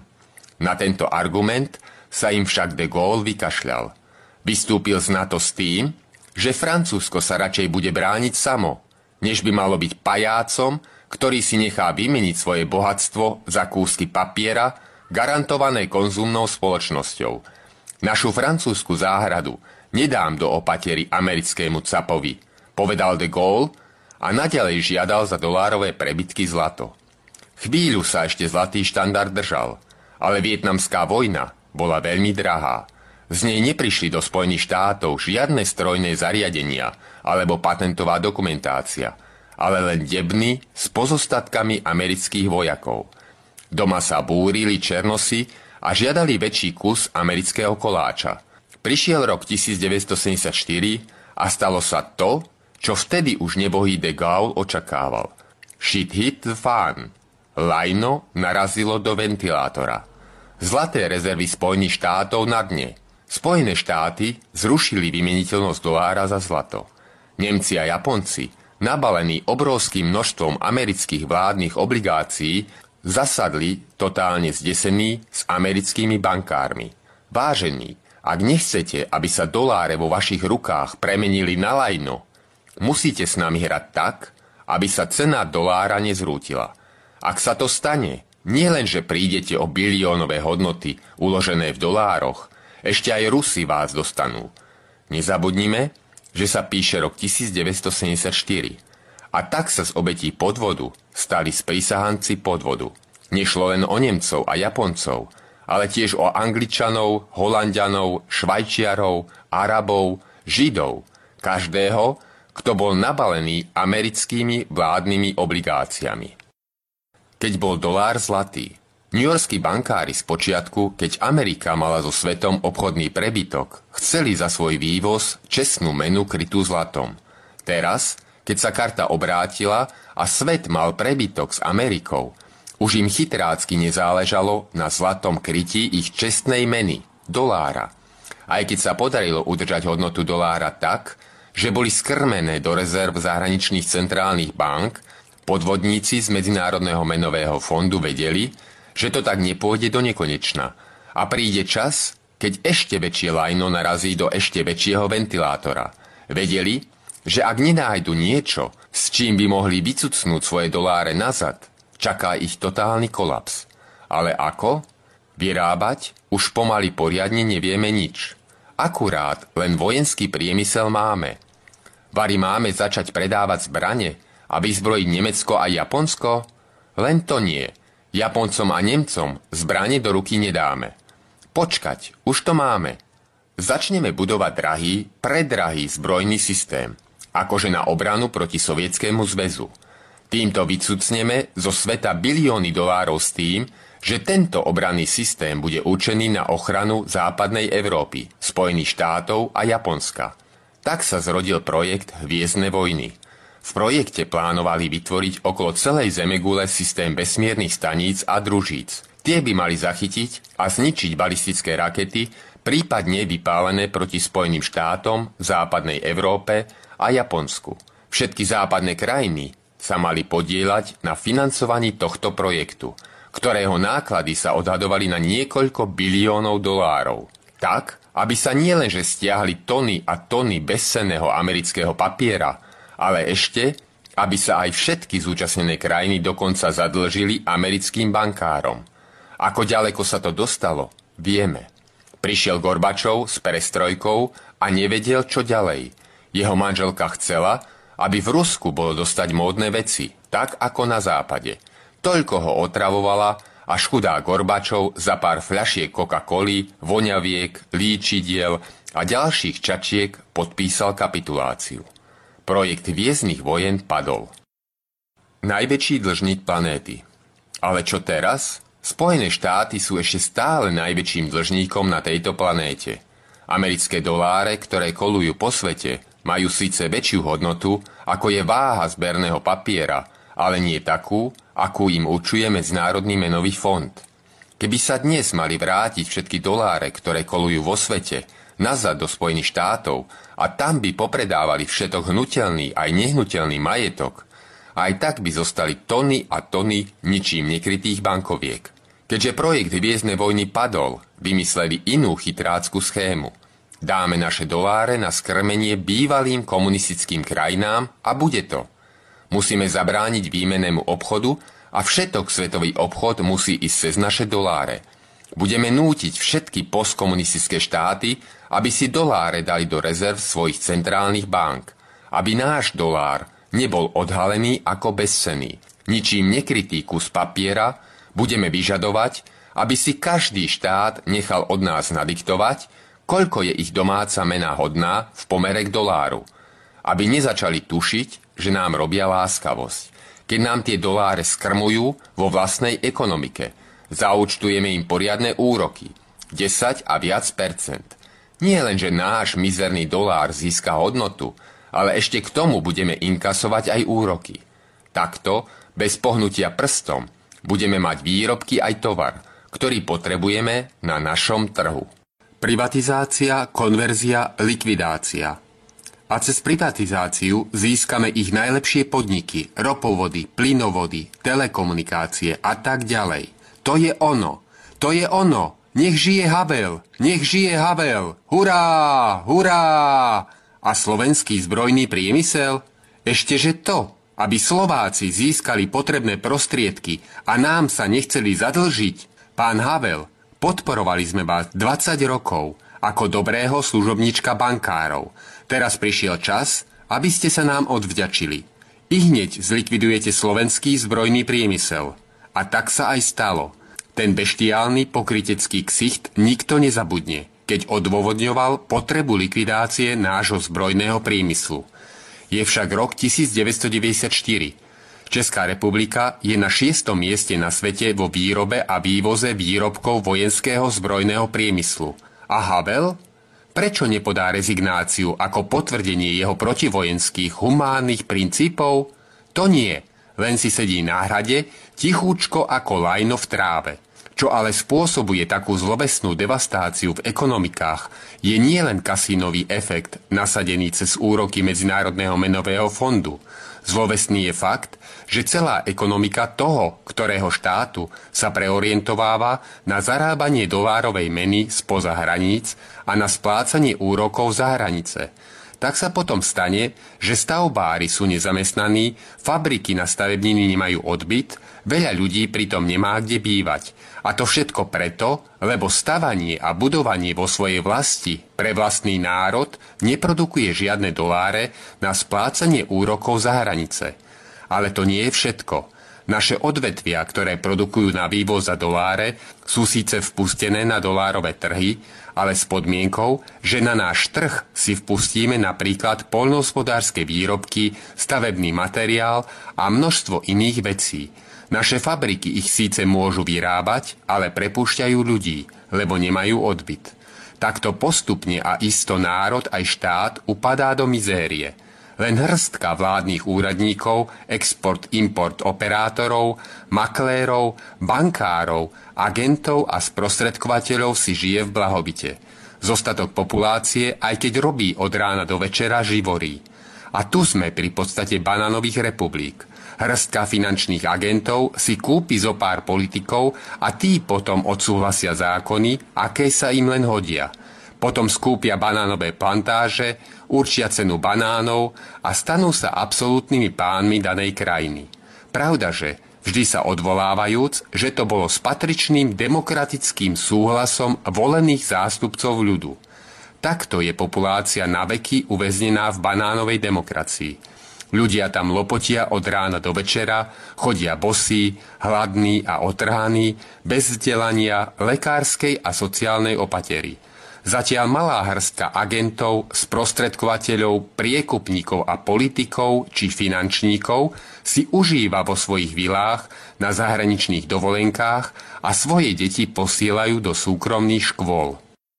Medzinárodný menový fond dnes Medzinárodný menový fond a západné štáty sa pustili do veľmi špinavého a úskočného manévrovania, ktorým sa chcú zbaviť bezcenných papierových dolárov – Ide im o to, aby sa postkomunistické štáty nechali vcucnúť do hry s dolárovými žetónmi. Prirodzene s pravidlami, ktoré sú určované, vymýšľané a podľa potreby aj menené prefíkanými a chytráckými krupiermi z Medzinárodného menového fondu. Ako sme už spomenuli, západné krajiny sú naložené ničím nekrytými dolármi. Tieto doláre v súčasnosti plnia úlohu hracích žetónov – presne ako v kasíne. V kasínach vás pustia k hracím stolom, ale najprv vám vymenia ozajstné peniaze za žetóny. Takisto vás pustia na západ obchodovať, ale najprv si musíte kúpiť ich žetóny. Ochotne vám ich požičajú, len sa musíte zaručiť niečím ozajstným a hodnotným. Teraz už určite pochopíme celý fígel. Niekoľko biliónový americký dlh držia najviac Nemci a Japonci. Teraz oni chcú za tieto papiere dostať ozajstné a hodnotné veci. Nemôžu však jednoducho prísť do Spojených štátov a tam si za ne nakúpiť suroviny, tovary a iné hodnotné veci. Keby sa o to pokúsili, spustili by takú infláciu ako vo Weimarskej republike po prvej svetovej vojne – s miliardovými bankovkami amerických dolárov naložených na taligách by sa chodilo na bežný nákup potravín. Čo by z toho mali Nemci, Japonci a ostatné západné krajiny, ktorých banky držia niekoľko biliónový americký dlh? Čo by mali z ich obligácií, ktoré dostali od Američanov za posledných 50 rokov za ich špičkové a bezkonkurečné výrobky? Tak akurát polovičku masla a možno ešte kilo chleba – Horor na to, čo i len pomyslieť. A pritom západné krajiny, najviac Nemecko a Japonsko, žijú s týmto tajným hororom od chvíle, keď zistili, že Spojeným štátom už došlo zlato a preto nebudú môcť vymeniť doláre v pomere 1 unca zlata za 35 dolárov. Tento horor bol ale vyvážený strachom zo Sovietskeho zväzu – keďže Japonsko a Nemecko nemali a ani doteraz nemajú vybudovanú nezávislú obranu, museli prehltnúť všetko, čo im ten ozbrojený Corgoň, ochranca, naservíroval. Teraz, keď už neexistuje sovietský zväz, majú jediný cieľ – vyvrátiť všetko, čo im bolo servírované posledných 50 rokov. Zbaviť sa svojich stuchnutých dolárov, ale tak, aby za ne dostali niečo ozajstné a hodnotné – a aby nespustili infláciu, v ktorej by boli dočista vymazaní. Čo tieto dve spolu najsilnejšie ekonomiky sveta, Japonsko a Nemecko, začali robiť? Začali zámerne zostavovať multimiliardové deficitné štátne rozpočty. Tak začínajú odkrajovať pre seba viac a viac zo svetového ekonomického koláča. robia väčšie a väčšie štátne deficity so zbožným želaním či tajným cieľom, aby tieto ich štátne deficity dosiahli výšku amerických vládnych obligácií, ktoré sami vlastnia. Takýmto spôsobom dolár nezastihne katastrofický kolaps dovtedy, kým si oni nepozvážajú úrodu do svojej stodoly. Ak sa im to podarí a oni sa zadlžia svetu biliónovými sumami, ako sú im Spojené štáty zadlžené dnes, budú na čistom. Budú dýchať čistý vzduch a keď potom dolár padne, nevadí. Oni už budú mať pšenicu zo sveta vo svojej stodole a šunku vo vlastnej špajzi. Keď príde vysnívaný čas, to bude ten vysnívaný čas, keď Japonci a Nemci budú opäť svojimi vlastnými pánmi a budú robiť, čo oni chcú. Čo keď sa potom dolár zrúti? To im už bude jedno. Zrútia euro a jen a svet bude vyplatený papierom, na ktorom budú natlačené nielen doláre, ale aj nemecké marky a japonské jeny v biliardových denomináciách. Potom im už chytrácky newyorskí bankári nebudú nič viac diktovať. Dovtedy však hrajú a budú hrať túto hru s napätím a vzrušením hazardných hráčov. Dnes, keď sa rozprávate s newyorskými bankármi a medzinárodnými finančníkmi, otvorene vám priznajú, že celý západný finančný systém je jedna veľká pyramidová schéma, u nás známa ako hry for you, každý z nás túto hru isto pozná. Podstata tejto hry je, že jeden, prvý, ktorý hru začne, si nájde zo pár hlupákov, ktorí sa nechajú vcucnúť a pošlu mu peniaze za nič. On zarobí prvý, potom zarobia aj ďalší hlupáci v poradí, ak si nájdu takých istých hlupákov, ktorí zasa im pošlu peniaze za nič. Takto ide až do času, keď sa hlupáci minú potom hra krachne. A to tak, že tí na konci síce pošlu peniaze predošlým za nič, ale im už nikto nepošle peniaze za nič. A tu máme celý dolárový švindel ako na dlani. Prvé boli Spojené štáty, ktoré si našli hlupákov. Tí im dali ozajstné hodnoty za nič, za papierov, americké vládne obligácie Teraz títo hlupáci hľadajú ďalších hlupákov, aby urobili to isté. Dostali niečo ozajstné a hodnotné za nič. Ich kúsky papierových dlhopisov. V tejto hre Medzinárodného menového fondu, ktorú všetky postkomunistické štáty hrajú s dolárovými žetónmi, sú možné len dva výsledky a obidva v náš neprospech. Akokoľvek geniálne budeme s nimi hrať, na konci hry oni zaručenie s matematickou určitosťou získajú všetko naše, čo má ozajstnú hodnotu a my budeme mať od nich veľké nič. Prvý možný výsledok. Kasínový efekt sa ujme v našich ekonomikách. Budeme si musieť požičiavať, platiť úroky a krachovať. A ešte viac si požičiavať, platiť ešte väčšie úroky a ešte viac krachovať a tak dookola – až kým Medzinárodný menový fond a bankári nebudú vlastniť všetko a my nebudeme podnájomníkmi vo vlastnej zemi. Potom dolár určite nekrachne, lebo bude krytý prácou a celým majetkom postkomunistických krajín. Druhý možný výsledok? Postavíme sa hospodársky na nohy ako Japonci a Nemci. Západ nám bude platiť v dolároch a vyrovnáme si celý zahraničný dlh – potom postupne sa nám budú viac a viac zadlžovať. Keď nám už budú dlhovať aj svoje gate, jednoducho nechajú dolár padnúť a výsledok našej práce sa v momente premení na bezcené lajno. Túto hru hrať nechceme a marxizmus tiež odmietame. Čo nám ostáva? Je tretia cesta možná? Otázka by mala vlastne znieť. Ako to, že nevieme o tretej možnej ceste?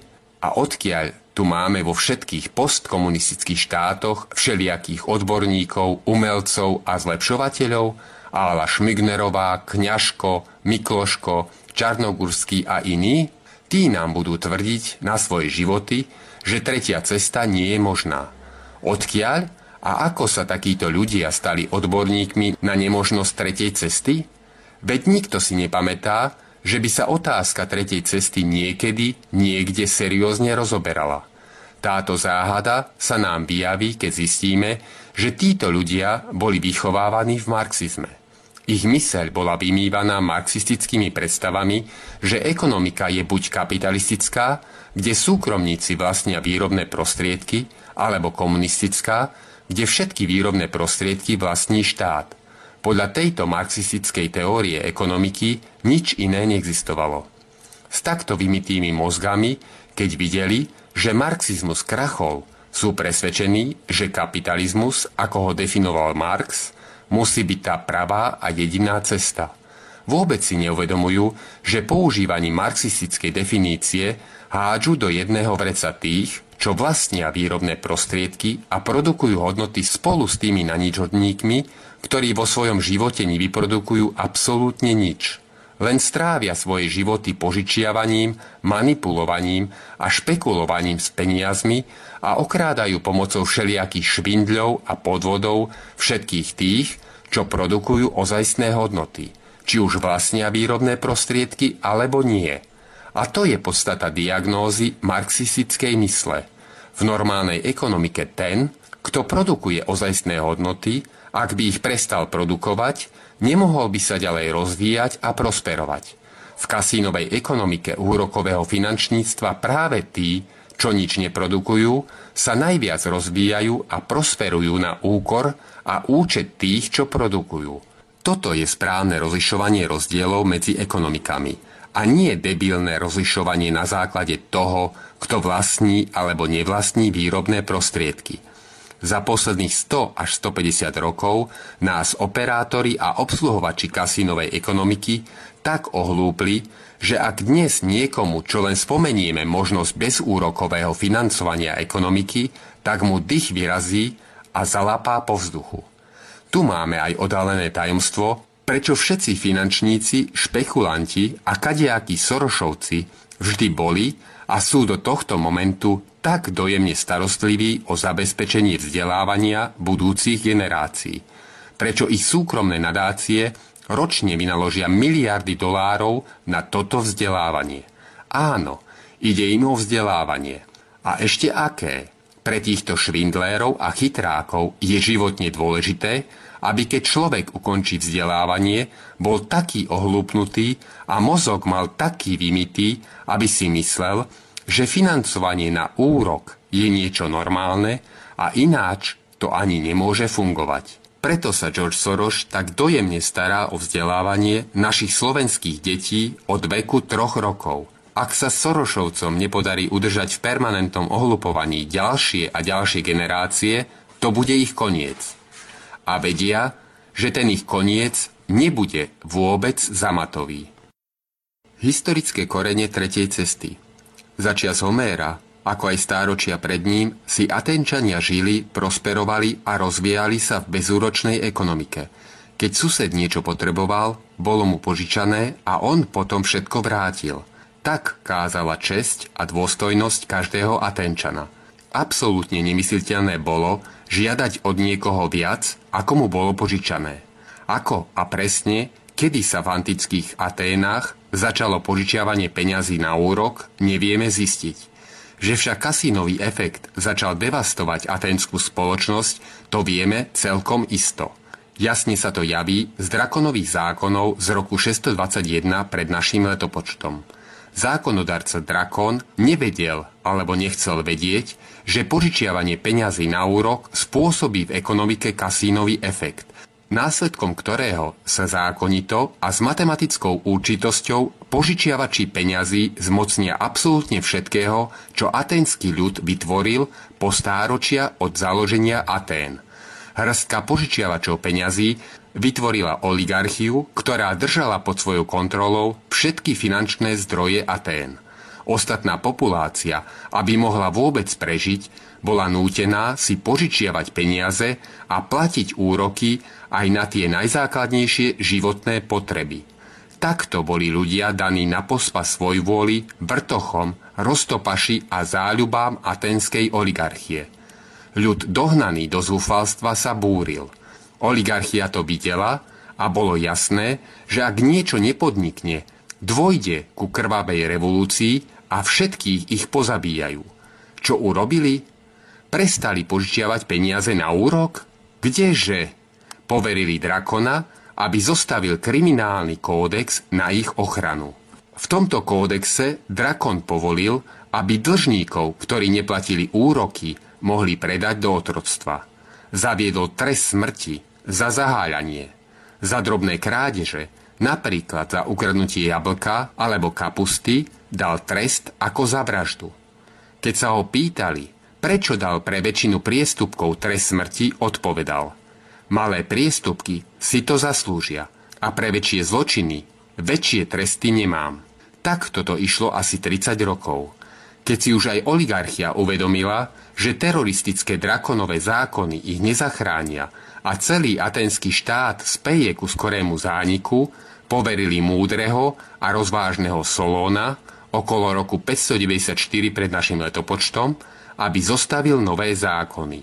Solón vyrastal počas krutých drakonových zákonov a pozorovaním zistil, že príčinou, pre ktorú sa celý atenský štát rúti do záhuby, je nie lenivý, zlý a zlodejský aténsky ľud, ale požičiavanie peňazí na úrok, čoho následkom sa ocitla celá populácia Aten v otroctve a pod kontrolou hrstky oligarchov. Čo urobil Solón? Čo Solón urobil?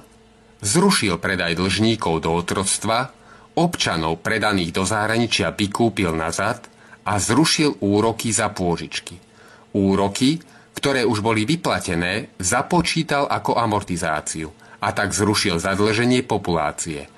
Do Atén pozval remeselníkov, aby zaučili nemajetných, poskytol bezúročné pôžičky na zadováženie remeselníckých dielní a manufaktúr. Áno, moji milí, toto bol ekonomický základ zlatého veku Atén, z ktorého vzýšla úžasná kultúra, umenie a veda, ktoré sa stali základom našej civilizácie a ktoré dodnes obdivujeme. Aj keď odvtedy prešlo viac ako 2500 rokov, nikto a žiadny štát sa nevyrovnal tomuto jedinečnému prínosu. Atény sa stali najmocnejším štátom Grécka, ktorému bola schopná konkurovať iba ďalšia grécka bezúroková ekonomika Sparta. Ostatné grécke mestá, štáty nemali zákonom zakázané úrokové požičiavanie peňazí. Ich vládnuce oligarchie nikdy neboli schopné zmobilizovať na 100% svoju populáciu k obrane v prípade vojny so susednými štátmi. Naopak, občania sa často vzdali bez boja, len aby videli svoju kasínovú oligarchiu porazenú. Takto sa väčšina miest dostala pod nadvádu Atén alebo Sparty. Zatiaľ čo Atény a Sparta sa vysiľovali v bojoch za ovládnutie celého Grécka, jeden proti druhému, ak práve neodrážali invázie Peržanov, bezúročná ekonomika Macedónskeho kráľovstva sa len rozvíjala a rozvíjala. Aj zásluhou jej dobre vycvičenej a oddanej občianskej armády, ktorá zaručila macedónskej ekonomike nerušený bezúročný rozkvet. Keď prišiel na macedónsky trón Filip II, jeho génius sa vyjavil nasledovne. Vypozoroval, že okolité grécke štáty mali kasínové ekonomiky a vládli tam oligarchie. Keď dostal správy, že v tom či onom meste kasínový efekt úrokového financovania hrdú si populáciu, čo urobil? Jednoducho začal poskytovať bezúročné pôžičky – tak odstavoval a neutralizoval miestne vládnuce oligarchie, ktoré si držali moc pomocou úrokových pôžičiek. Ak sa z času na čas aj niektoré oligarchie pomocou žoldnierov postavili na odpor, Filipova dobre cvičená armáda za výdatnej pomoci miestnej populácie hravo takýto odpor rozprášila. Preto sa grécke mestá pridávali k Filipovi a volali ho osloboditeľ. Preto sa po dobití mesta mohol prechádzať neozbrojený a bez telesnej stráže medzi miestnymi občanmi. Takto sa kráľ Filip II stal nie vládcom, ale hegemónom. Ten, čo vedie, vedúci celého Grécka. Kasínová oligarchia ho dala zavraždiť v roku 336 pred našim letopočtom. Na tieto základy nastúpil Filipov syn Alexander Veľký a stal sa pánom vtedajšieho celého sveta. Po smrti Alexandra Veľkého grécka ekonomika zas postupne zdegenerovala do kasínovej. Po nej zákonite nastúpila nová sila bezúrokovej ekonomiky Rím. K rozkvetu bez úrokov. Po dôkladnom preštudovaní histórie antického Ríma zistíme, že základy a počiatky vzostupu rímskej ríše sú založené na bezúrokovej ekonomike. To, že sa Rím stal vládcom sveta, bolo zásluhou rímskych štátnikov, keď videli, že úrokové finančníctvo sa opakovane vkráda do rímskej ekonomiky, mali silu, odvahu a rozum zákonom zakázať požičiavanie peňazí na úrok. Lenže aj dobré veci majú, žiaľ, koniec. Keď prišiel čas, že sa nenašiel nikto, kto by sa postavil proti kasínovej oligarchii, zadovážili si finanční upíry povolenie požičiavať peniaze na úrok. Bacil skazy a istej záhuby bol do rímskej ríše naočkovaný a následný kasínový efekt vykonal svoje. Rozprávkovo bohatá oligarchia na čele s imperátorom sa už nestarala o verejné dobro, ale len o svoje záľuby, vrtochy, roztopašnosti a svoj vôle. Keď Rím stál z oči v oči bezúrokovým ekonomikám barbarov a bezúrokovej teórii kresťanstva, jeho pád nasledoval s matematickou určitosťou. Na počiatku vzniku kresťanstva kresťanská viera absolútne a bezpodmienečne zakazovala požičiavanie peňazí na úrok. Požičať svojmu blížnemu a žiadať viac, úrok, by vás zaručenie dostalo do väčšných pekelných plameňov. Povedľa kresťanstva sa objavilo mohamedánstvo, ktoré do dnešného dňa zakazuje požičiavanie na úrok. Ako to, že mohamedánstvo popri kresťanstve malo taký raketový vzostup a takmer ovládlo svet? Zatiaľ čo raní kresťania pálili a ničili výsledky gréckej aj rímskej kultúry, umenia a vedy, Mohamedáni naopak odpisovali, zachytávali a rozmnožovali tieto výsledky. Mnohé antické diela poznáme dnes len vďaka odpisom mohamedánskych mysliteľov. Zatiaľ, čo raní kresťania sa postarali o dobu temna v Európe, mohamedánsky Arabi si vytvorili svoju tisícročnú saracénsku ríšu, založenú na bezúrokovej ekonomike. Dosiahli taký rozmach, že sa pred nimi triasol celý svet. Čo urobili Saracéni po dosiahnutí vrcholu rozkvetu? Neuvedomili si, že základom ich rozkvetu bolo prezatie antickej kultúry, vedy a umenia. Z Mohamedových učení jediné, čo malo hodnotu pre ich ekonomický vzostup, bolo zakázanie úrokov.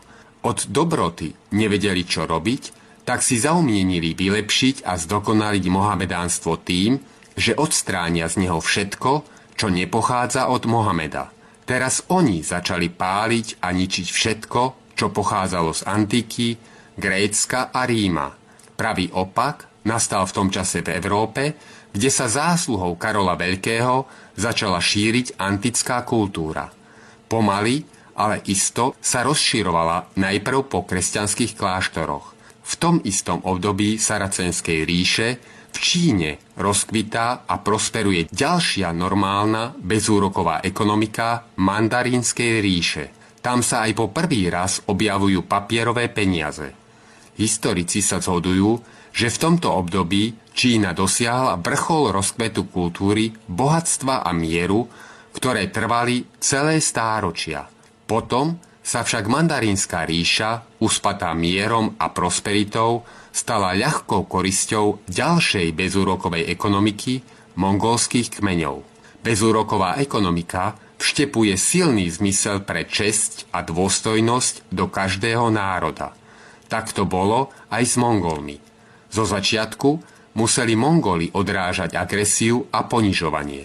Z týchto konfliktov však vyšli ako víťazi a onedlho ovládli taký kus sveta, ako nikto pred nimi alebo po nich.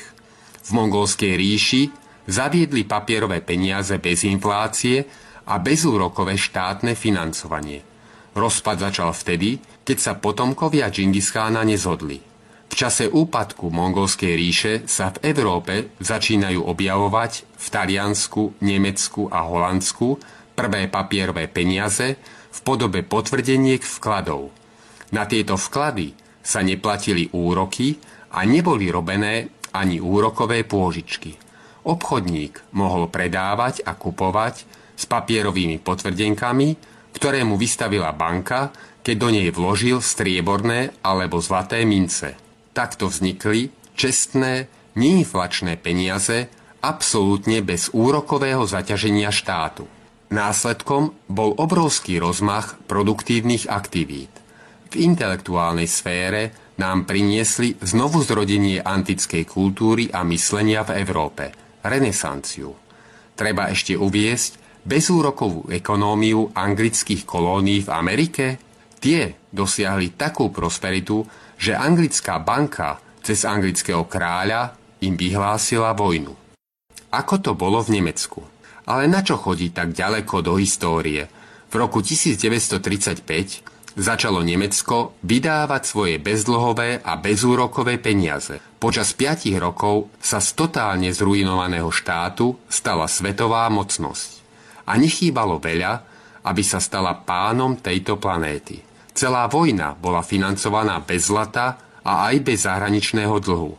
Boli potrebné štyri svetové mocnosti a zdroje celej planéty, aby Nemecko porazili. Obrovskému intelektuálnemu rozkvetu Nemecka v tom období môžeme ďakovať za to, že dnes priletíme z Londýna do New Yorku za 3 hodiny, že sa človek dostal na mesiac a späť, že sú dnes už samozrejmosťou vesmierne lety a kopa iných vecí, ktoré boli vyvinuté zo spomenutej patentovej dokumentácie Nemecka, ulúpenej Američanmi na konci druhej svetovej vojny. Skúmaním ruskej histórie za posledných 3000 rokov odhalíme podstatný fakt. Úrokové finančníctvo neprodukuje nič dobré, čo by nemohlo vyprodukovať bezúrokové finančníctvo. Za to ale produkuje niečo diabolsky zlé a škodlivé – čo bezúrokové finančníctvo neprodukuje. A to je úskočná, naničhodná a ničomná oligarchia. Títo naničhodníci sú absolútne nepotrební pre ďalší rozvoj našej vlasti, nášho kontinentu i našej planéty a okolitého vesmíru. Potrebujeme my a celé ľudstvo stavať domy, cesty, mosty, konštruovať a zostrojovať techniku a platiť za to niekomu úroky? Alebo Máme zakladať kolónie na druhých planétach, aby sme týmto ničomným synom satanovým mohli platiť úroky? Aby sme pochopili, čo tieto oligarchie investujú do seba záchovy, zájdime si v Bratislave do knižnice amerického velíslenectva.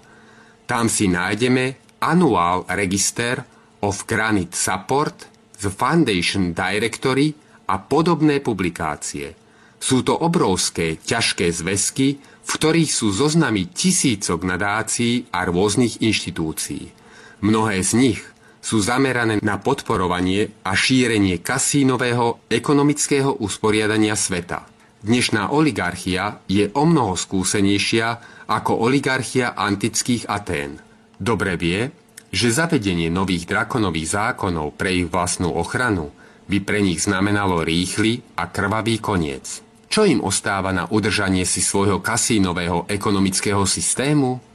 Jedine permanentné odvádzanie pozornosti od seba, rozptýľovanie faktov, ktoré vedú k odhaleniu a dokonca nehanebné ohlupovanie ľudí, ako aj nekonečné vymývanie mozgov. Uvedieme si pár príkladov, čím majú vymité mozgy tí, ktorí zvrhli v marci 1994 demokraticky zvolenú slovenskú vládu. Vymývačka mozgov číslo 1 Trhová hodnota produktov sa vraj určuje ponukou a dopytom. Týmto nás ohlupujú. Ako by sa ináč a lepšie, presnejšie a spravodlivejšie nedala určiť hodnota produktu. Na odhalenie tohto bludu si uvedieme príklad – Šmognerka si kúpi fungelnový televízor za 20 tisíc slovenských korún. Donesie ho domov a keďže nemá čas, lebo musí bežať schváľovať lacný výpredaj slovenských podnikov, všetko položí na zem do obývačky aj so záručným listom a účtom. O chvíľu sa vláme do bytu Dežo Borzasto. Uvidí zabalený nový televízor, účet a záručný list hneď vedľa. Všetko smatne a dávaj preč, rovno na trhovisko. Kamarát Lájoš tam má prenajatý pult. Dežo položí televízor na pult a začne vykrikovať. Televízor, nech sa páči, televízor. Ide okolo strážmajster Bábočka, ktorý spozná Deža, lebo v minulosti už mal s ním dočinenia za vlámačky. Bábočka skontroluje Deža a ten mu ukáže pokladničný blok, dokonca aj záručný list s pečiatkou. Strážmajster čo si tuší. No dobre, tak si si ho Dežo kúpil. Ale prečo ho hneď predávaš? A čo by som ho nepredával? Však máme trhovú ekonomiku. Tak kupujem a predávam. Strážmajstrovi to nedá a obďaleč pozoruje Deža. Ľudia chodia okolo a pýtajú sa, po čom ten televízor predáva. A koľko ponúknete? Však máme trhovú ekonomiku. Vy musíte mne ponúknuť cenu. Gazdinky ale neponúkajú nič. Až tu zrazu ide okolo jeden podgurážený pánko. Vo vrecku má 2000 korún a len tak zo žartu povie. Dám ti 2000. Dežo zajasá. Dobre, Naťahne predlžovačku, vyskúša televízor, všetko funguje. Náš pánko mu dá 2000 korún, natešený zbalí televízor a dávaj preč, aby si to Dežo náhodou nerozmyslel. Strážmajster to všetko pozoruje a vidí, že 20 tisíc korunový televízor Dežo predal za 2000 korún. Aj keď niečo tuší, zasiahnuť nemôže. Ako Dežo povedal, je trhová ekonomika – Hneď na druhý deň si sám pán generál minister vnútra dá predvolať celý policajný zbor. Osobne sa im prihovorí. Včera sa niekto vlámal šmognerke do bytu a ukradol jej televízor aj s papiermi. Ten, kto zistí páchateľa, bude hneď povýšený a ja ho osobne vyznamenám. Hneď sa hlási strážmajster Bábočka a o pol hodiny Dežo Borzasto sedí v base – po televízore však ani stopy, keďže kupujúci pánko rýchlo zmizol. Na súde sa Šmognerka súdi s Dežom o náhradu vo výške 20 tisíc korún. Dežo hovorí, pán sudca, Šmognerka chce odo mňa 20 tisíc korún. Čo padla na hlavu? Však ja sem ten televízor predal za 2000 korún. Však aj strážmajster, teraz už kapitán Bábočka, tuto vám dosvedčí. 2000 korún Šmognerke vrátim ale 20 tisíc korún jej nedám. Ja, aj keď sem vlamač, ale sprostý sem není. Však aj sám minister vám dosvedčí, že ponuka a dopyt na trhu určujú cenu. A trh určil cenu jej televízora na 2000 korún. Tu sa ohlási Šmognerka a požiada o odročenie procesu s tým, že prinesie viac dôkazov o cene televízora. Na druhý deň súd pokračuje. Šmognerka prinesie kopu papierov. Tuto, pán sudca, je overené potvrdenie o cene obrazovky televízora, tu o cene diód, tu o cene tranzistorov, tu o cene spínačov, tu o cene elektronických obodov a dosiek, tu o cene odporov a podobne. Šmognerka vydokumentuje cenu všetkého, z čoho bol televízor zmontovaný, aj čo stála práca a réžia továrne, kde bol zmontovaný ukradnutý televízor a zakončí s dokladom potvrdzujúcim výšku rabatu predajne, kde ho kúpila. Všetko to spolu činí 20 tisíc korún. Náš múdry a rozvážny sudca všetko dôkladne skontroluje, poprezera a vyniesie rozsudok. Drahý Dežo, logika tvojej obhajoby ukázala, že ty si obyčajný ničomný a na ničhodný chytrák a klský špekulant. Dávať hodnotu produktu na základe dopytu a ponuky v normálnom a ozajstnom svete je absolútny nezmysel. Každý vyprodukovaný predmet má svoju podstatnú, vnútornú, ozajstnú hodnotu. Po anglicky intrinsic value, z latinského intrinsecus. Táto podstatná, vnútorná, ozajstná, pre skratku použijeme slovo intrinsicná, hodnota sa dá veľmi presne určiť, a to na základe rozumu, čísla, miery, pomeru, proporcií, intenzity, stupňov a poriadku. Kým hodnota produktov určená dopytom a ponukou sa úplne vymyká rozumu a zakladá sa na svojvôli, na vrtochoch, záľubách, rozmaroch, ošiaľoch, pobláznenosti, ohúrení, podvodoch, švindľoch, oklamaniach, nečestnostiach a chaose. Takto učená hodnota sa správne nazýva vrtošivá. Po anglicky whimsical value. Preto je absolútne zavádzajúce vymývanie mozgov, keď niekto zámerne nazýva whimsical value vrtošivú hodnotu trhovou hodnotou. Market value. Trhové hodnoty sú dve. Intrinsic, podstatná, ozajstná vnútorná a vimsik, vrtošivá, lietavá, blúznivá. Vymývačka mozgov číslo 2. Aby slovenská koruna mala medzinárodnú hodnotu a mohli sme vôbec obchodovať so zahraničím, musíme mať dolárové rezervy a musíme si nechať nadiktovať od Medzinárodného menového fondu pomer koruny k doláru. Toto je ozajstné 24-karátové idiotstvo. Aká bezočivá a nehorázna hlúposť to je, pochopíme z nasledujúceho. Spojené štáty vznikli v roku 1776, ale až do roku 1794 ako obeživo používali španielské strieborné peso. V roku 1794 vydali Američania svoje vlastné doláre, ktoré sa podobali španielskému pesu – ako a čím doláre tohto novovzniknutého štátu získali hodnotu? Keď Medzinárodný menový fond neexistoval, aby im láskavo a milostivo určil cenu? Veľmi jednoducho. Americký kongres v mincomnom akte v roku 1792 veľmi presne určil, čo dolár obsahuje a to takto. 371,25 trojských zrniek čistého striebra alebo 24,75 trojských zrniek čistého zlata. Používali systém váh, pochádzajúci z francúzského mesta Troyes. Podstata hodnoty amerického dolára, ako aj španielského pesa, nezávisela od toho, či je tam anglický alebo španielský nápis, ale od veľmi presnej definície obsahu.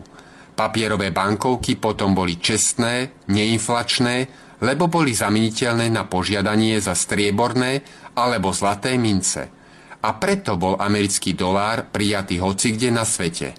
Amerika mohla veselo rozvíjať medzinárodný obchod nie preto, že určovala druhým, koľko je dolár hodný v ich domácej mene, ale práve naopak. Keďže obsah dolára bol veľmi presne definovaný, tak aj Francúzi, Nemci, Angličania, Číňania, Japonci, Španieli, Turci, Arabi a ostatné národy a štáty si vedeli určiť samé pre seba hodnotu dolára s presnosťou na desatiny, stotiny, tisíciny aj miliontiny. Keďže si doma vedeli určiť v ich vlastnej peňažnej mene, koľko má hodnotu 371,25 trojských zrniek striebra, alebo 24,75 trojských zrniek zlata a čo si potom oni za to budú môcť kúpiť. Toto je podstata a základ čestnej medzinárodnej zameniteľnosti peňazí. Určiť presne čo a koľko peňažná mena obsahuje.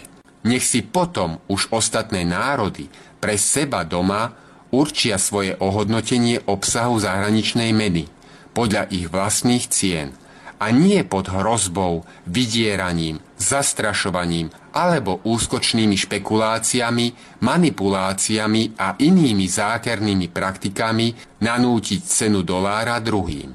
Finanční manipulátori perfektne vedia, že americká kasínová ekonomika totálne zlikvidovala presné určenie hodnoty dolára.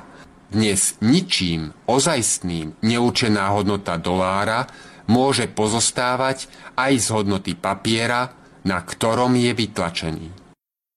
Určenie ceny našej koruny. Môže mať slovenská koruna medzinárodnú hodnotu bez dolárových rezerv? Áno, a to veľmi jednoducho. Stačí presne určiť, čo a koľko čoho naša koruna obsahuje – čo ale môže naša koruna obsahovať, keď nám ukradli naše zlato, aerolínie, loďstvo, obchodnú banku a podobne?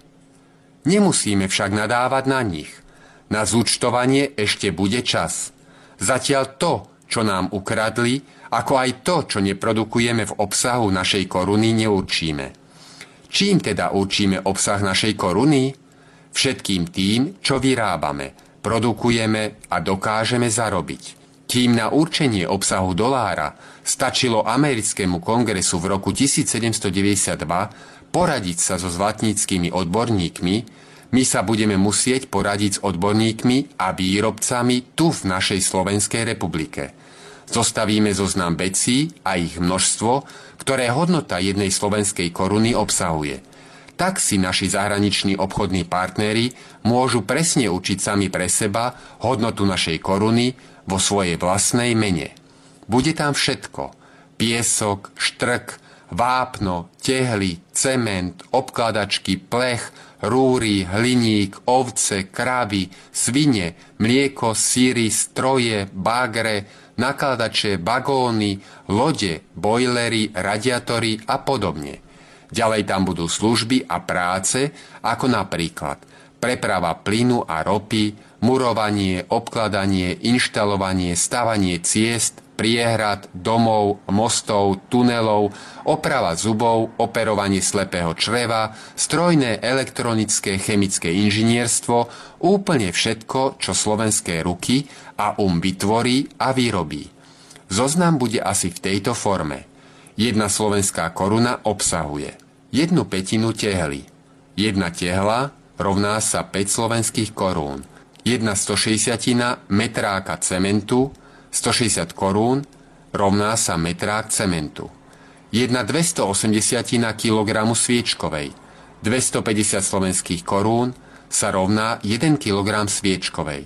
Jedna 13 litra mlieka, 13 korún sa rovná 1 liter mlieka. Jedna 1800 metra kubického dodávky tehlovej steny, 1800 slovenských korún rovná sa 1 kubický meter tehlovej steny, 1 stotina metra štvorcového dodávky vykachličkovania. 100 slovenských korún rovná sa 1 meter štvorcový dodávky vykachličkovania. 1 stotina hodiny mzdy murára. 100 slovenských korún sa rovná 1 hodina mzdy murára. A tak ďalej, až všetko bude takto určené v obsahu hodnoty našej koruny. Zvlášť si ale dáme pozor na to, aby sme neurčovali v obsahu našej koruny veci, nad ktorými nemáme moc, alebo nie je v našich silách ich vyprodukovať. Napríklad ropa, plyn, zlato, diamanty, raketoplány alebo americké doláre. Nevlastníme tlačiareň na doláre. Potom sa zaviažeme na česť a dôstojnosť celého slovenského národa, že za každú označenú sériu papierových peňazí budeme ručiť priloženým zoznamom. Presne tak, ako sme určili. Keď toto urobíme, naša slovenská koruna získa medzinárodnú zameniteľnosť hneď. A my sa pekne poďakujeme Medzinárodnému menovému fondu a Svetovej banke za ich úrokové švindle, podvody a manipulácie. Takto hoci kde na svete si budú môcť zistiť hodnotu našej koruny podľa jej presne určeného obsahu. Príklad. Američan vyrobí niečo, čo u nás nevyrábame a my to chceme od neho kúpiť. Zistíme, že on tento výrobok doma predáva za tisíc dolárov. Tak vieme, že aj my musíme dať tisíc dolárov, lebo ináč nám to nepredá. Dolárové rezervy žiadne nedržíme, tak mu musíme dať naše koruny. Ako ale učíme pomer dolára ku korune? Pôjdeme prosiť šmognerku, aby išla do Medzinárodného menového fondu a tam to zistila? Bože chráň! My americkému producentovi dáme zoznam, na ktorom je presne určený obsah našej koruny. On si to overí podľa vlastného rozboru nasledujúcim spôsobom. Keď taká istá tehla ako na našom zozname stojí Spojené štáty 45 centov, tak jedna petina tehly sa rovná 9 centov. Keď metrák cementu v Spojených štátoch stojí 11 dolárov, tak jedna 160 cementu sa rovná 6,875 centa. Keď 1 kg sviečkovej v Spojených štátoch stojí 15 dolárov, tak jedna 280 kg sa rovná 5,3571 centa. Keď 1 liter mlieka stojí v Spojených štátoch 75 centov, tak jedna trinástina litra sa rovná 5,7692 centa. Keď dodávka jedného kubíka tehlovej murovanej steny stojí v Spojených štátoch 175 dolárov, tak jedna 1800 sa rovná 9,722 centa. Keď mzda murára na hodinu je v Spojených štátoch 15 dolárov, tak jedna stotina hodiny sa rovná 15 centov. Keď dodávka vykachličkovania jedného metra štvorcového stojí v Spojených štátoch 25 dolárov, tak jedna stotina sa rovná 25 centov. Spolu 76,7335 vydelené 7 sa rovná 10,9605 centa. Priemerná hodnota našej jednej slovenskej koruny je teda 10,96 centov. A opačne, keďže 1 dolár má 100 centov, potom 100 deleno 10,96 sa rovná 9,21. Tak si americký výrobca v našom príklade zistí, že ozajstná hodnota dolára v korunách je 1 americký dolár za 9,21 slovenských korún. Keby sme dnes urobili dolárové ocenenie všetkých položiek, ktoré budú v obsahu našej koruny, došli by sme k cene menej ako 8 slovenských korún za 1 americký dolár. A nie 31 až 33 slovenských korún za 1 dolár. Teraz už vieme, prečo nás tie pochybné perzóny z Medzinárodného menového fondu tak naháňajú. Len rýchlo, rýchlo všetko sprivatizovať, aby sme sa nestačili spamätať a prísť na to, ako nás beštiálne okradli. Za fabriku predanú Čarnogurským za 100 miliónov slovenských korún zaplatia takto len 3 milióny 30 tisíc amerických dolárov a nie 12 miliónov 500 tisíc amerických dolárov, ako by mali. Na jednom jedinom sprivatizovanom podniku nás takto olúpia o 9 miliónov 469 tisíc amerických dolárov. Ale to nie je všetko. Keď nám predajú napríklad auto za 10 tisíc amerických dolárov, nezoberú len 80 tisíc 6 slovenských korún, ale až 330 tisíc slovenských korún. Na jednom aute je potom slovenská rodina okradnutá o 250 tisíc slovenských korún. Lenže ako by im to ani nestačilo. Predávajú našim deťom žuvačky za 10 korún. Hoci ozajstná hodnota 5-kusového balíčka žuvačiek by mala byť 2 slovenské koruny. Takto už od útleho veku sú naše deti nehanebne ozbíjané o 8 slovenských korún za každým, keď si kúpia balíček žuvačiek medzinárodní finanční hochštapleri, Vary si myslíte, že budete donekonečna bezstresne rabovať dôverčivých, nič netušiacich ľudí a udupávať ich do prachu zeme? Že ide naozaj o udupávanie národov do prachu, o tom nemožno pochybovať. Máme tu predsa debt service, dlhovú službu, čiže splácanie úrokov za pôžičky, do ktorých nás stačili vtucnúť od roku 1989.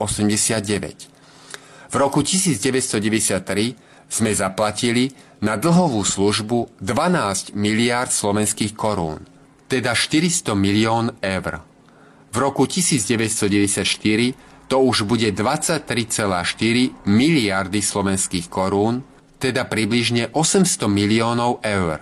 V roku 1995 sa očakáva 40 miliárd a v roku 1996 a neskôr celkový dlh Slovenskej republiky je v roku 2017 približne 40 miliárd eur.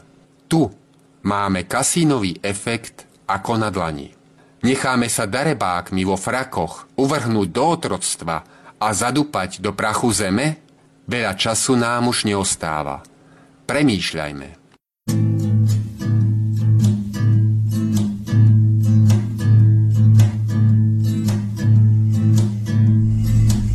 Zlikavý zo zámku, junák väzeň hľadí, či Tatra už kopne, či sahá už mladí. rozvíjaj sa háju, ty moja hospoda, zažiadala sa mi tá zlatá sloboda, tu moja hospoda na skale vysokej, tu ja junák väzeň vo veži hlbokej, mocné moje ruky o skalu prikuté, bystré moje nohy, v železách obuté rúčky moje zvykle nad Turkom vyťaziť. Hoj, kdože mi vás dal k tej skale priveziť, nôžky moje zvyklé zámky naskakovať. Hoj, kdože mi vás dal tak ťažko okovať.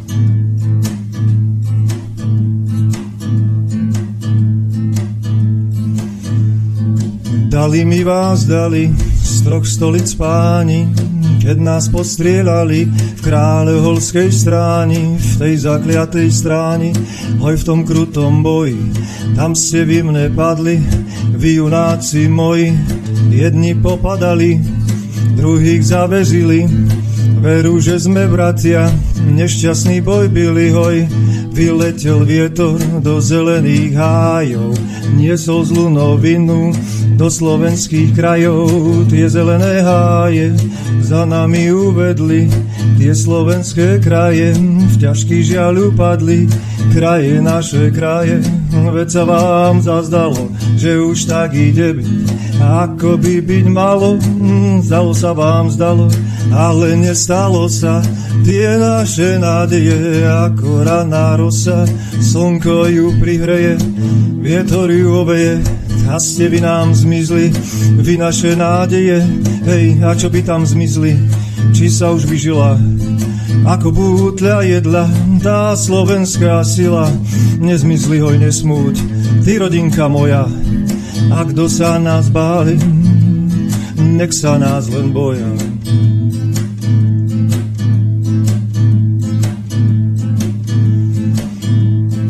Len sa mne ty háju môj zelený. Nebudem ja dlho v zámku zavezený, hoj, nezavezia ma tie hlboké veže. Hoj, nedostrežú ma tie zámocké stráže, tie hlboké veže, vedia ich prelámem, tie zámocké stráže, vedia ich oklámem, hoj, počím sa oni za mnou pohondajú, už ma ty ukrieš, zelený môj háju.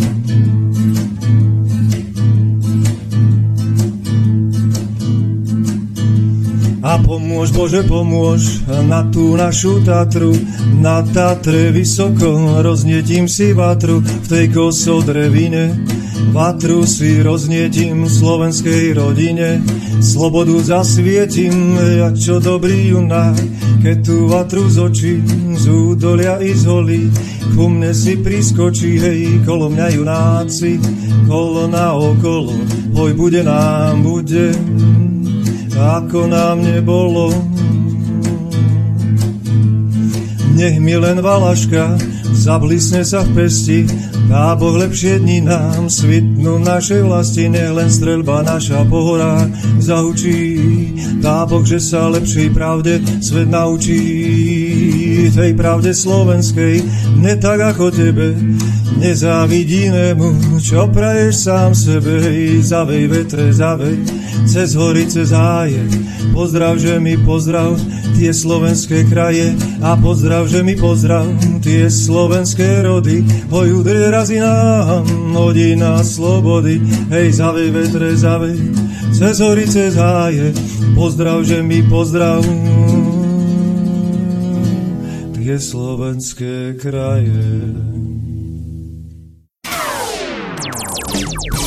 Posloucháte Svobodný vysílač CS.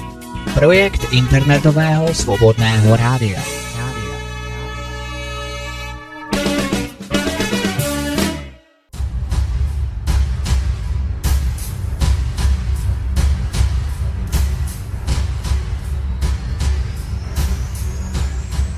Je to již přes čtyři měsíce, co proběhlo poslední setkání příznivců a posluchačů svobodného vysílače, na kterém samozřejmě nechyběli ani zástupci jednotlivých studií svobodného vysílače CS. Zároveň se blíží další výročí založení a spuštění samostatného vysílání svobodného vysílače CS. A je to již šesté výročí, kdy společně přinášíme pro ostatní zájemce další a další nové poznatky s mnoha zajímavými hosty a také čelíme různým útokům ze strany globalistů a zastánců prozápadní agresivní ideologie. Abychom byli ve svém úsilí o návrat skutečné demokracie a svobody ještě přesvědčivější, je třeba se setkávat i osobně a budovat nové vztahy. A k tomu nám slouží i duchovní poznání, které je pro pochopení všeho, co se děje, naprosto nezbytné. 22.2.2020, kdy jsme naplánovali další setkání svobodného vysílače CS, je myslím velmi zajímavé datum a věřím, že přinese další porozumění všech problémů, které se stále zvětšují díky nenasytnosti západní civilizace. Setkáme se již asi po desáté v historii svobodného vysílače CS. Tentokrát na mnohé žádosti opět v Praze, a to v restauraci u tří Bernardinů, ulici mezi vodami 21 na Praze 12 v Modřanech. Trousit se můžete již od 12 hodin, kdy se jen pro nás otevře sál s kapacitou asi 80 až 100 míst. Nezapomeňte svou účast ohlásit i na našich stránkách SVCS, kde bude jako vždy spuštěn formulář pro nahlášení účasti. Zvou všichni moderátoři svobodného vysílače i jejich hosté, kteří také ve značné míře jistě na setkání dorazí. Takže vážení, 22.2.2020 u tří Bernardínů v Praze Mořanech mezi vodami 21 od 12 hodin. Dorazte všichni.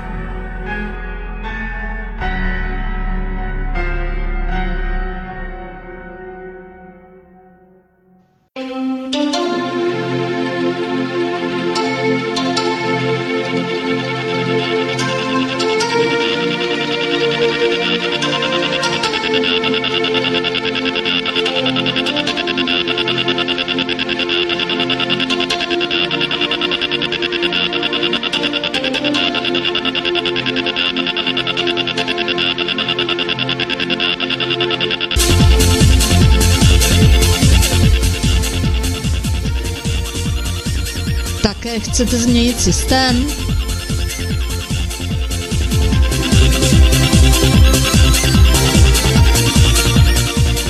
Změňte postoj.